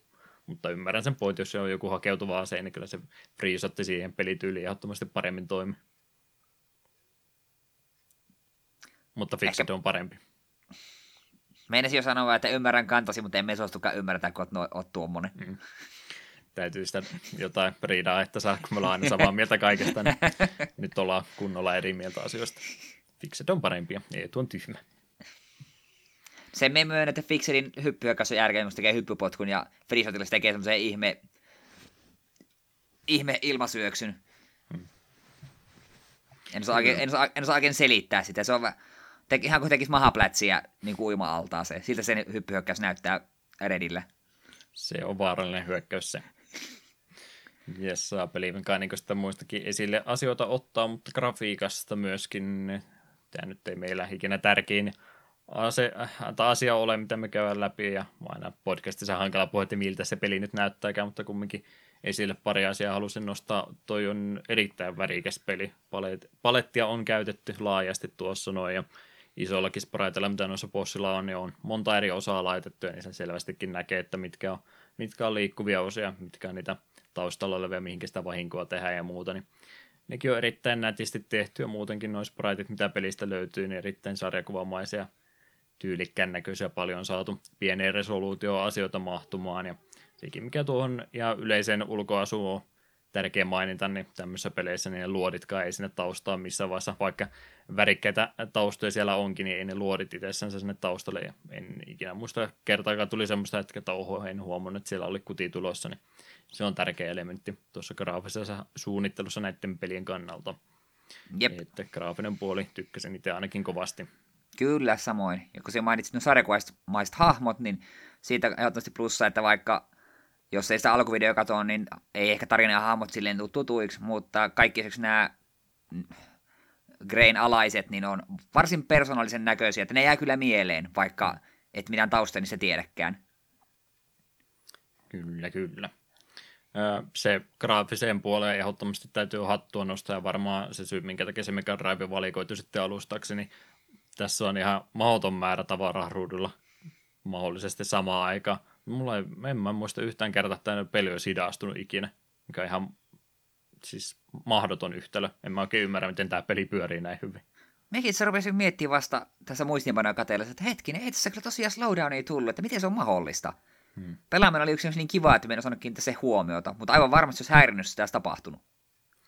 Joo, se on semmoinen paikoittaa ärsyttävää tekijä, kun rupeaa tämmöiset pelit hidastumaan. Toisaalta se on tietysti pelaaja etu, kun peli hidastuu, niin on helpompi väestää enemmän aikaa tehdä liikkeitä, mutta ihan näin niin kuin pyörimisen kannalta, niin on se tietysti kiva, kun se ää, tasainen ne pelitoiminta siellä ruudulla jatkuvasti, ja tosiaan aivan, aivan mieletön saavutus, että on saatu Mega Drivella tämmöinen peli pyörimään näinkin hyvin, ja en tiedä sitten sen, kun puhuin siitä, että miksei sitä Super Nintendo-versiota ollut, että olisiko siinä jotain rajoittavaa tekijää ollut, että ei olisi Super Nintendolla pystynyt tätä tekemään, en tiedä. Oletan, että Treasurilla oli vaan semmoisia velhoja siellä tekemässä, että ne osas, osas tämmöisen pelin tehdä, mikä ei hidastu ikinä, niin aivan mahdoton suoritus kyllä. Joku kaksi, koodaaja... kaksi hattua nostetaan nyt ylös. Mm. Joku koodaaja on kyllä sielunsa myynyt tätä varten, mutta kyllä kannatti. Eli tuolla mielessäni erittäin hieno pelillinen saavutus kyllä tämmöiselle tähän aikaan varsinkin. Vaikeustasosta nyt tuossa puhuttiin jo, ei varmaan siitä enempää. Tuleeko muuta siitä mieleen? Eipä siitä, se tuossa tuli aiemmin sanottua. Tämä oli mm. miellyttä, miellyttävän pelata. Jos normaali jos pelaa, niin kyllä se henki lähtee, jos siellä ei katso mitä tekee, mutta kyllä me väittäisin, että jokainen, joka rupeaa pelaamaan, niin tämän kyllä loppuun asti vetää. Mm. Eikä kerkeä turhautua. Kyllä, oikeassa olet. Musiikkipuoli siitä tietysti täytyy maininnat antaa olla. Musiikki ei jonkin verran kuultu. Kolme henkilöä oli ainakin krediitissä annettu. Mikan Jusuno, M. Yoshida ja Juja Misusava. Ei näistä kolmesta juurikaan mainintoja ollut, että mitä kaikki he ovat sitten sen jälkeen tehneet. Mua vähän epäilyttä, että onko tässä sitten ollut vielä sitä aikaa, kun on artistipuolit, niin pitäneet nimimerkkejä ja oman henkilöllisyytensä sitä kautta piilossa, että oletan, että ovat jotain muutakin tehneet, kun kumminkin sen verran laadukas ääniraitakin tästä pelistä löytyy. Tai jotain muuta omituista, en tiedä. Mutta tämmöistä kolme henkilöä ainakin krediitit, krediitit oli annettu. Ja minä en tuo paras musiikin teorian tietäjä ole, niin en osaa sen paremmin ruveta kuvailemaan, mutta monipuolista musiikkia löytyy ja yleensä pelitilanteesta riippuen, niin bosseissa sitten laitetaan vähän uhkaavampaa musiikkia. Kentän aikana voi sitten jotain vähän lennokkaampaa musiikkia siellä joukossa olla, että laadukas kokonaisuus, vaikka ei mikään mahdottoman laaja. En mä tiedä, sanoisin mä, että on sitten se aika laaja, kun joka kentässä on kumminkin oma kenttä musiikkia, posseilla on joka kentässä myöskin omat musiikit, niin korjan lausuntoa, niin on sitten se aika laajakin ja laadukas. Jep, se oli just semmoinen tämän pelin toimintaan sopivaa hmm. taustamusiikkia, ja myös erityisesti tämä Stage Clear-musiikki oli just semmoinen, yes, minä tein sen. Hmm. Siitä oli hyvä mieli. Joka tässä erilainen vielä. Niin muuten kerrana onkin. Niin. Tuli sitä aika monta variota olemassa. Mm. Ja joka kerta siitä tuli hyvä mieli. Et läpi meni ja heilahti. Kyllä. Jeps, mitäs muuta nyt mulla rupeaa tässä kohtaa muistiinpanot loppumaan kesken, niin mitä muuta tuosta pelistä nyt tässä kohtaa haluat sanoa? Ei kai tässä meillä ole mitään muuta kuin loppuyhteenvedo, tai siis mm. suosittelut ja sitten alustat. Niin. No, siinä tapauksessa suosittelun kohdalla saa vielä viimeiset sanat sanoa, mutta tosiaan alustoja tälle pelille löytyy, niin luottelehan pitkä lista sieltä. Joo, hei tämä kyseinen teos löytyy ihan puhelimille, Androideille, Game Gearille, iPadille, iPhoneille, Linuxille, Macintoshille, niin 3DSlle, Pleikkari 3, Wiille, Windowsille Xbox 360. Ja sen lisäksi 2005 julkaistiin GBAlle Gunstar Super Heroes, joka on jatko-osa tälle. Ja pitääpä tuo jossain kohtaa pelailla vaikka omaksi iloksi. Ihan vaan katsoa, onko se samaa laatua. Mulle ei Smashia tullut perjantaina, niin mä tuossa eilen tätä pelasin, kun oli aika. Pikkasen matkaa kävin kokeilemassa pari ensimmäistä kenttää. Siis joo, jatkoosa se on, että mm, pikkasen on ehkä graafinen ulkoasu muuttunut enemmän animemaiseksi, mutta muuten, muuten aika samalta näyttää tietysti GPA-ruutu pienempi ja resoluutio vähän kapeampi, niin vähän rajoittaa sitä menemistä, mutta joo, ihan peruspelimekaniikat on ja löytyy samalla tavalla kuin on. Meleen puolta ehkä jopa pikkusen enemmänkin taas panostettu. Se on vielä pykälän tärkeämmässä roolissa kuin tässä alkuperäisessä ja muun muassa semmoinen vähän sorjukken tyyppinen hyökkäyskin löytyy ylöspäin. Eka, eka, helikopterin pudotin sillä alas ja tuntui erittäin hyvältä. Mutta mut, erittäin hyvältä vaikuttaa tuo GPA-versiokin, ja siellä vähän niitä välitekstiä tulee ehkä sinne lisää, mä en tiedä, ne vähän rikkoo sitä toimintaa, mutta muuten ihan jees. Myöskin se pieni ruutu on aiheuttanut se, että se on layoutiltaan tuntuu vähän enemmän se, semmoiselta piittemobilta, että sä kävelet jonkin matkaa eteenpäin, sitten tulee viholliset siihen ruutuun ja sitten välkkyy next-teksti, että jatkapa eteenpäin, taas mennä, mitä ei tässä ää, alkuperäisessä, että tässähän pääsee aika vapaasti juokseen sinne bossille asti, jos vaan haluaa rampoilla tiensä läpi, ei välitä mitä, mitä ympärillä tapahtuu, niin tässä joutuu välillä pysähtyä ja sitten ruudun kliaraamaan pois. Joo, no pitääpä jossain vaiheessa kokeilla. Ja se ehdottomasti tota, yksi tähti tuolle pelille lisää, mitä mä valitin tässä, että voisipa sitä Fixedin ja Freesotin välillä vaihtaa vapaasti, niin tuossa on takanappula, minkä pistää pohjaan, niin voi ampua Fixed Shotin. Aivan mahdotonta. Onko siinä niin, että siinä... Se on ei... free, free shotti muuten, mutta oikein nappaimen kun pistää pohjaan, niin sitten se on Fixed. Niin, okei. Okay. Onko siinä sitten hahmovalinta vai pelataanko siinä vaan... Aa, siinä on hahmovalinta, että täytyy itse valita kumman ottaa. Okei, okay, mutta mut ei vaikuta yhtään mihinkään. Ei ilmeisesti. En, okay. niin, 30 minuuttia kun pelasin, niin en nyt ihan kaikkia valitettavasti tutustun. Mitä? Sinun piti lähdekoodia jo tutkia. Mm. Kyllä. Mutta joo, hyvä versio tuntuu tuo GPA-pelikin olevan, niin sekin kyllä ehdottomasti suositteluun. Se, tuntuu, se, just, se just paljasti, että mitä sä aiot sanoa tässä suositteluosiossa. Taisin. Tykkäsin. Eetu, mitä sulla on mielessä? No, minusta tuntuu, että se on varmaan kaikille kuuntelijoille tullut selväksi, mutta kyseessä on äärimmäisen hyvä peli, jos me molemmat tykättiin, niin kaksi peukkua ylöspäin. Ehot, mm. Ehdottomasti kannattaa kokeilla, jos olette minun kaltaisia ihmisiä, keille kontrat on ollut, tullut, ollut enemmän turhauttavia kuin kivoja, niin tämä on oikea paikka tutustua tähän niin kuin peligenreen enemmän. Hmm. Tällaisia ranankaneja kiitos lisää, pelaan ihan mielelläni. Kyllä. Joo, ihan näin vertailun vuoksi niin sanoisin, että tämä on mitä mä oon pelannut, niin yksi Mega Driven parhaita pelejä, plus tämä oman genrensä yksi parhaita pelejä, ehkä jopa paraskin. Kova, kova saavutus. Kahdessa genressä voittoja. Joo, niin se taisin aiemmin tuossa sanoa, että tämä on monella listalla parhaiden Mega Driven peleen listalla, niin korkealla, ja ihan syystäkin. Nyt ymmärrän miksi. Jep. Toivottavasti kuulijatkin ymmärrät. Ei muuta kuin pelaamaan heti, kun jakso on loppunut. Jep. Eli jos tässä samalla pelaan. Superkuuntelijat. Niinhän se pitäisi oikeasti tehdä. Jes, jes. Siinä olisi varmaan kaikki kans Star Heroesista, mitä meillä mielessä on. Erittäin mainio peli osui tälle jaksolle jälleen kerran ja varmaan jotain samanlaista siellä on jatkossakin tulossa. Kuunnellaan pari musiikkipiisiä tästä pelistä vielä. Kakkoskentän musiikki oli Eetun valinta ja mä vedin takataskusta Option Screenin musiikki. Oli hyvä. Kyllähän sen Optionsissakin saa hyvää musiikkia olla. Ei saa nauraa Eetu semmoiset kappaleet ja loppuhypinet sitten sen jälkeen.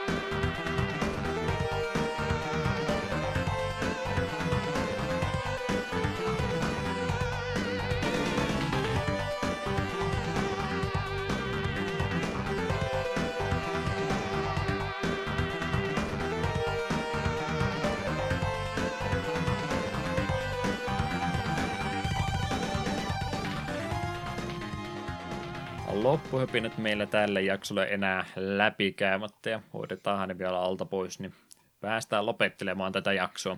Loppukysymyksiä aina välillä yrittänyt tehdä ja nyt on vähän ympäri pyöreä, mutta yritetään nyt kumminkin.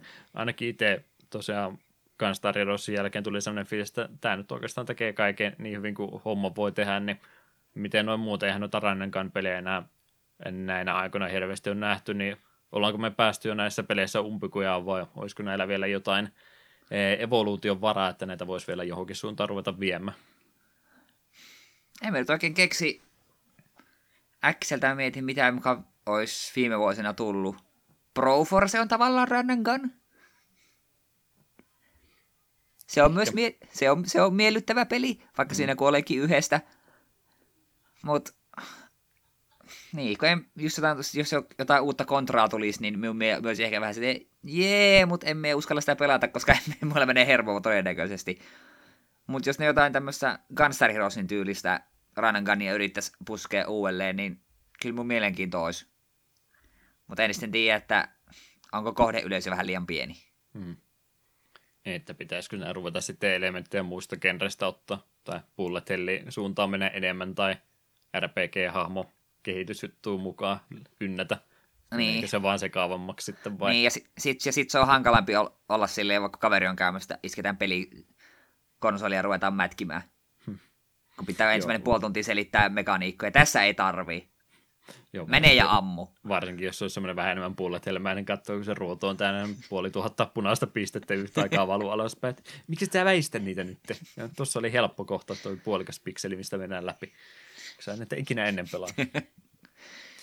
Joo, on se vähän hankala, että siinä mielessä just tämäkin kanssa tuntuu semmoiselta loogiselta päätepisteltä, mihinkä tuommoinen genre voi viedä, mutta ehkä siellä sitten jotain ideoita vielä voisi olla. Me ei valitettavasti niitä pelin kehittäjiä olla, niin meillä ei ollut nyt vastausta tähän kysymykseen oikeata olemassa, mutta haluaisin pointin kumminkin nostaa esille, että ollaanko me umpikujassa vai onko minun oletukseni väärä. Ehkä Meidän pitää ole. jotenkin saada yhdistettyä Gunstar Heroes ja Pro Force. Siinä olisi ultimaattinen rannankan. Pelaisin. Siitä vaan tekemään. Mitäs tulevia jaksoja meillä olisi? Meillä on toiseksi viimeinen jakso tällä hetkellä tässä käsillämme ja seuraava jakso sitten olisi vielä tämän vuoden puolella, mutta se on joulun jälkeen vasta. Niin selvennyksiksi toiseksi viimeinen jakso tänä vuonna. Ikinä. Siellä jo siellä mu- muutama kerkesi ottaa sydämessä, ei, nytkö se loppu? En mä halua pelata Metal Stormia, me lopetetaan nyt tähän näin. Eikö se ole se yhteys, kun PPCn kali liikaa? Mm. Me, me palottiin loppuun. Ei enää ikinä uudestaan. Mutta joo, eli seuraava jakso, se ollaan tänäänkin ehkä jo mainittu, eli 25.12. vuosi huipentuu Game Center CX ja Retro Game Challenge DS-jaksoon. Ai nimenomaan, nimenomaan huipentuu. Mä oon sillä asenteella, että tuosta tulee meidän paras jakso ikin. No pakkohan siitä on tulla. Se on Game Center CX. Me voitaisiin unohtaa vaikka Retro Game Challenge kokonaan tuosta pois ja puhua, puhua vaan siitä, miten Arinosan on paras ikinä. Mm. Mutta pa- palataan siihen vasta pari viikon päästä. Sitten vuosi käynnistyy 8. ensimmäistä Metal Stormilla ja sitten 22. Nemesis the Warlock C64 ja listan uusin lisäys on helmikuussa tuleva 5.2. Dungeon Keeper. Dungeon Keeperistä oli kesälläkin jo puhetta, että voitaisiin ottaa pelailu, mutta oli molemmilla silloin sen verran kiireitä, että ei oikein ollut aikaa sitä pelata, niin nyt sitten kevättaloilla varmaan ehkä vähän parempi hetki sitä ruveta työstämään. Joo, on tässä kaksi kuukautta aikaa ennen tuota nautusta, että ehkä me keretään. No, se on kolme päivää ennen nautuksia ja rupeaa pelaamaan yhden tunnin ja sitten katsoin joku YouTube-videoja. Siinähän se sitten. En ole ikinä tehnyt niin, hei, huhu, älkää. Joutsemin kanssa ehkä kävi niin. Kyllä mä muuten yritän kovasti. Ihan liikaakin. Yhteydenottokanavat takapölkky.wordpress.com on kotiosoite. Gmailista löytyy takapölkky osoite ilman niitä yönpisteitä. Ja Facebook, Twitteri, Discordi ovat myöskin kanavat, joita voi käyttää. Twitterin minä selailen, ei ole ehkä Facebookissakin jotain viestiä, laittaa ainakin mulle sähköpostia tulee Facebook-postauksesta, vaikka mä siellä käykään kuin kerran vuodessa. Uuden jakson me sen ainakaan iskemässä ja silloin tälle hämmentymässä, että sivulla on uusi katselukerta. Hmm. Semmoista se on. Discordiin se... saa liittyä. Kyllä, kannattaa myös liittyä.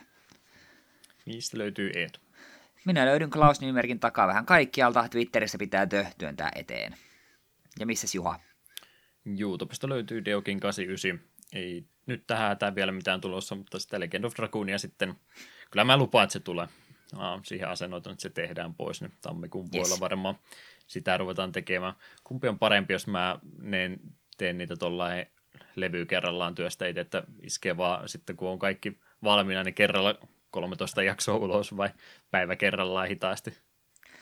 No se olisi tavallaan se olisi kiva, että voisi silleen, että no niin, siellä on nyt katsottava, mutta tavallaan me ahdistuu myös välittömästi, kun me että täällä on 20 tuntia Juhaa katsomatta ja mitä, missä välissä?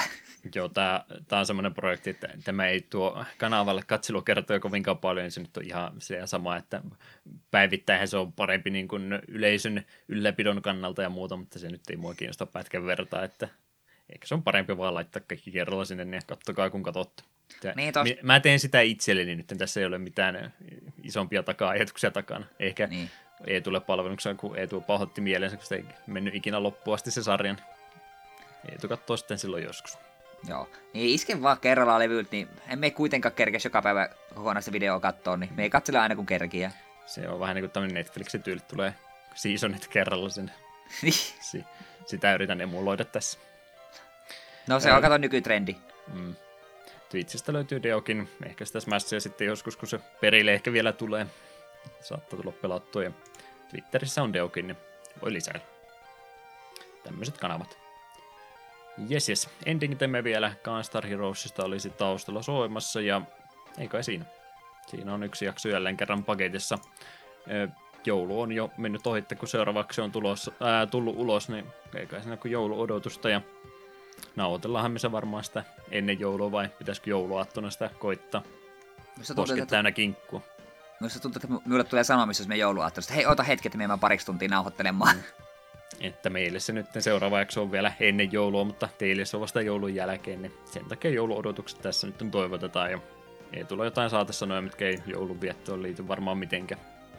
Itse asiassa tämä liittyy vähän jouluun. Tämä, tämä on äärimmäisen tärkeä asia, joka on minun mielestä itsestään selvää, mutta yllättäen monelle tämä tuntuu olevan vaikea tajuta, joten nyt absoluuttinen totuus liittyen joulukoristeisiin. Joulukoristeita saa käyttää vain viikosta ennen aattoa viikkoon aaton jälkeen.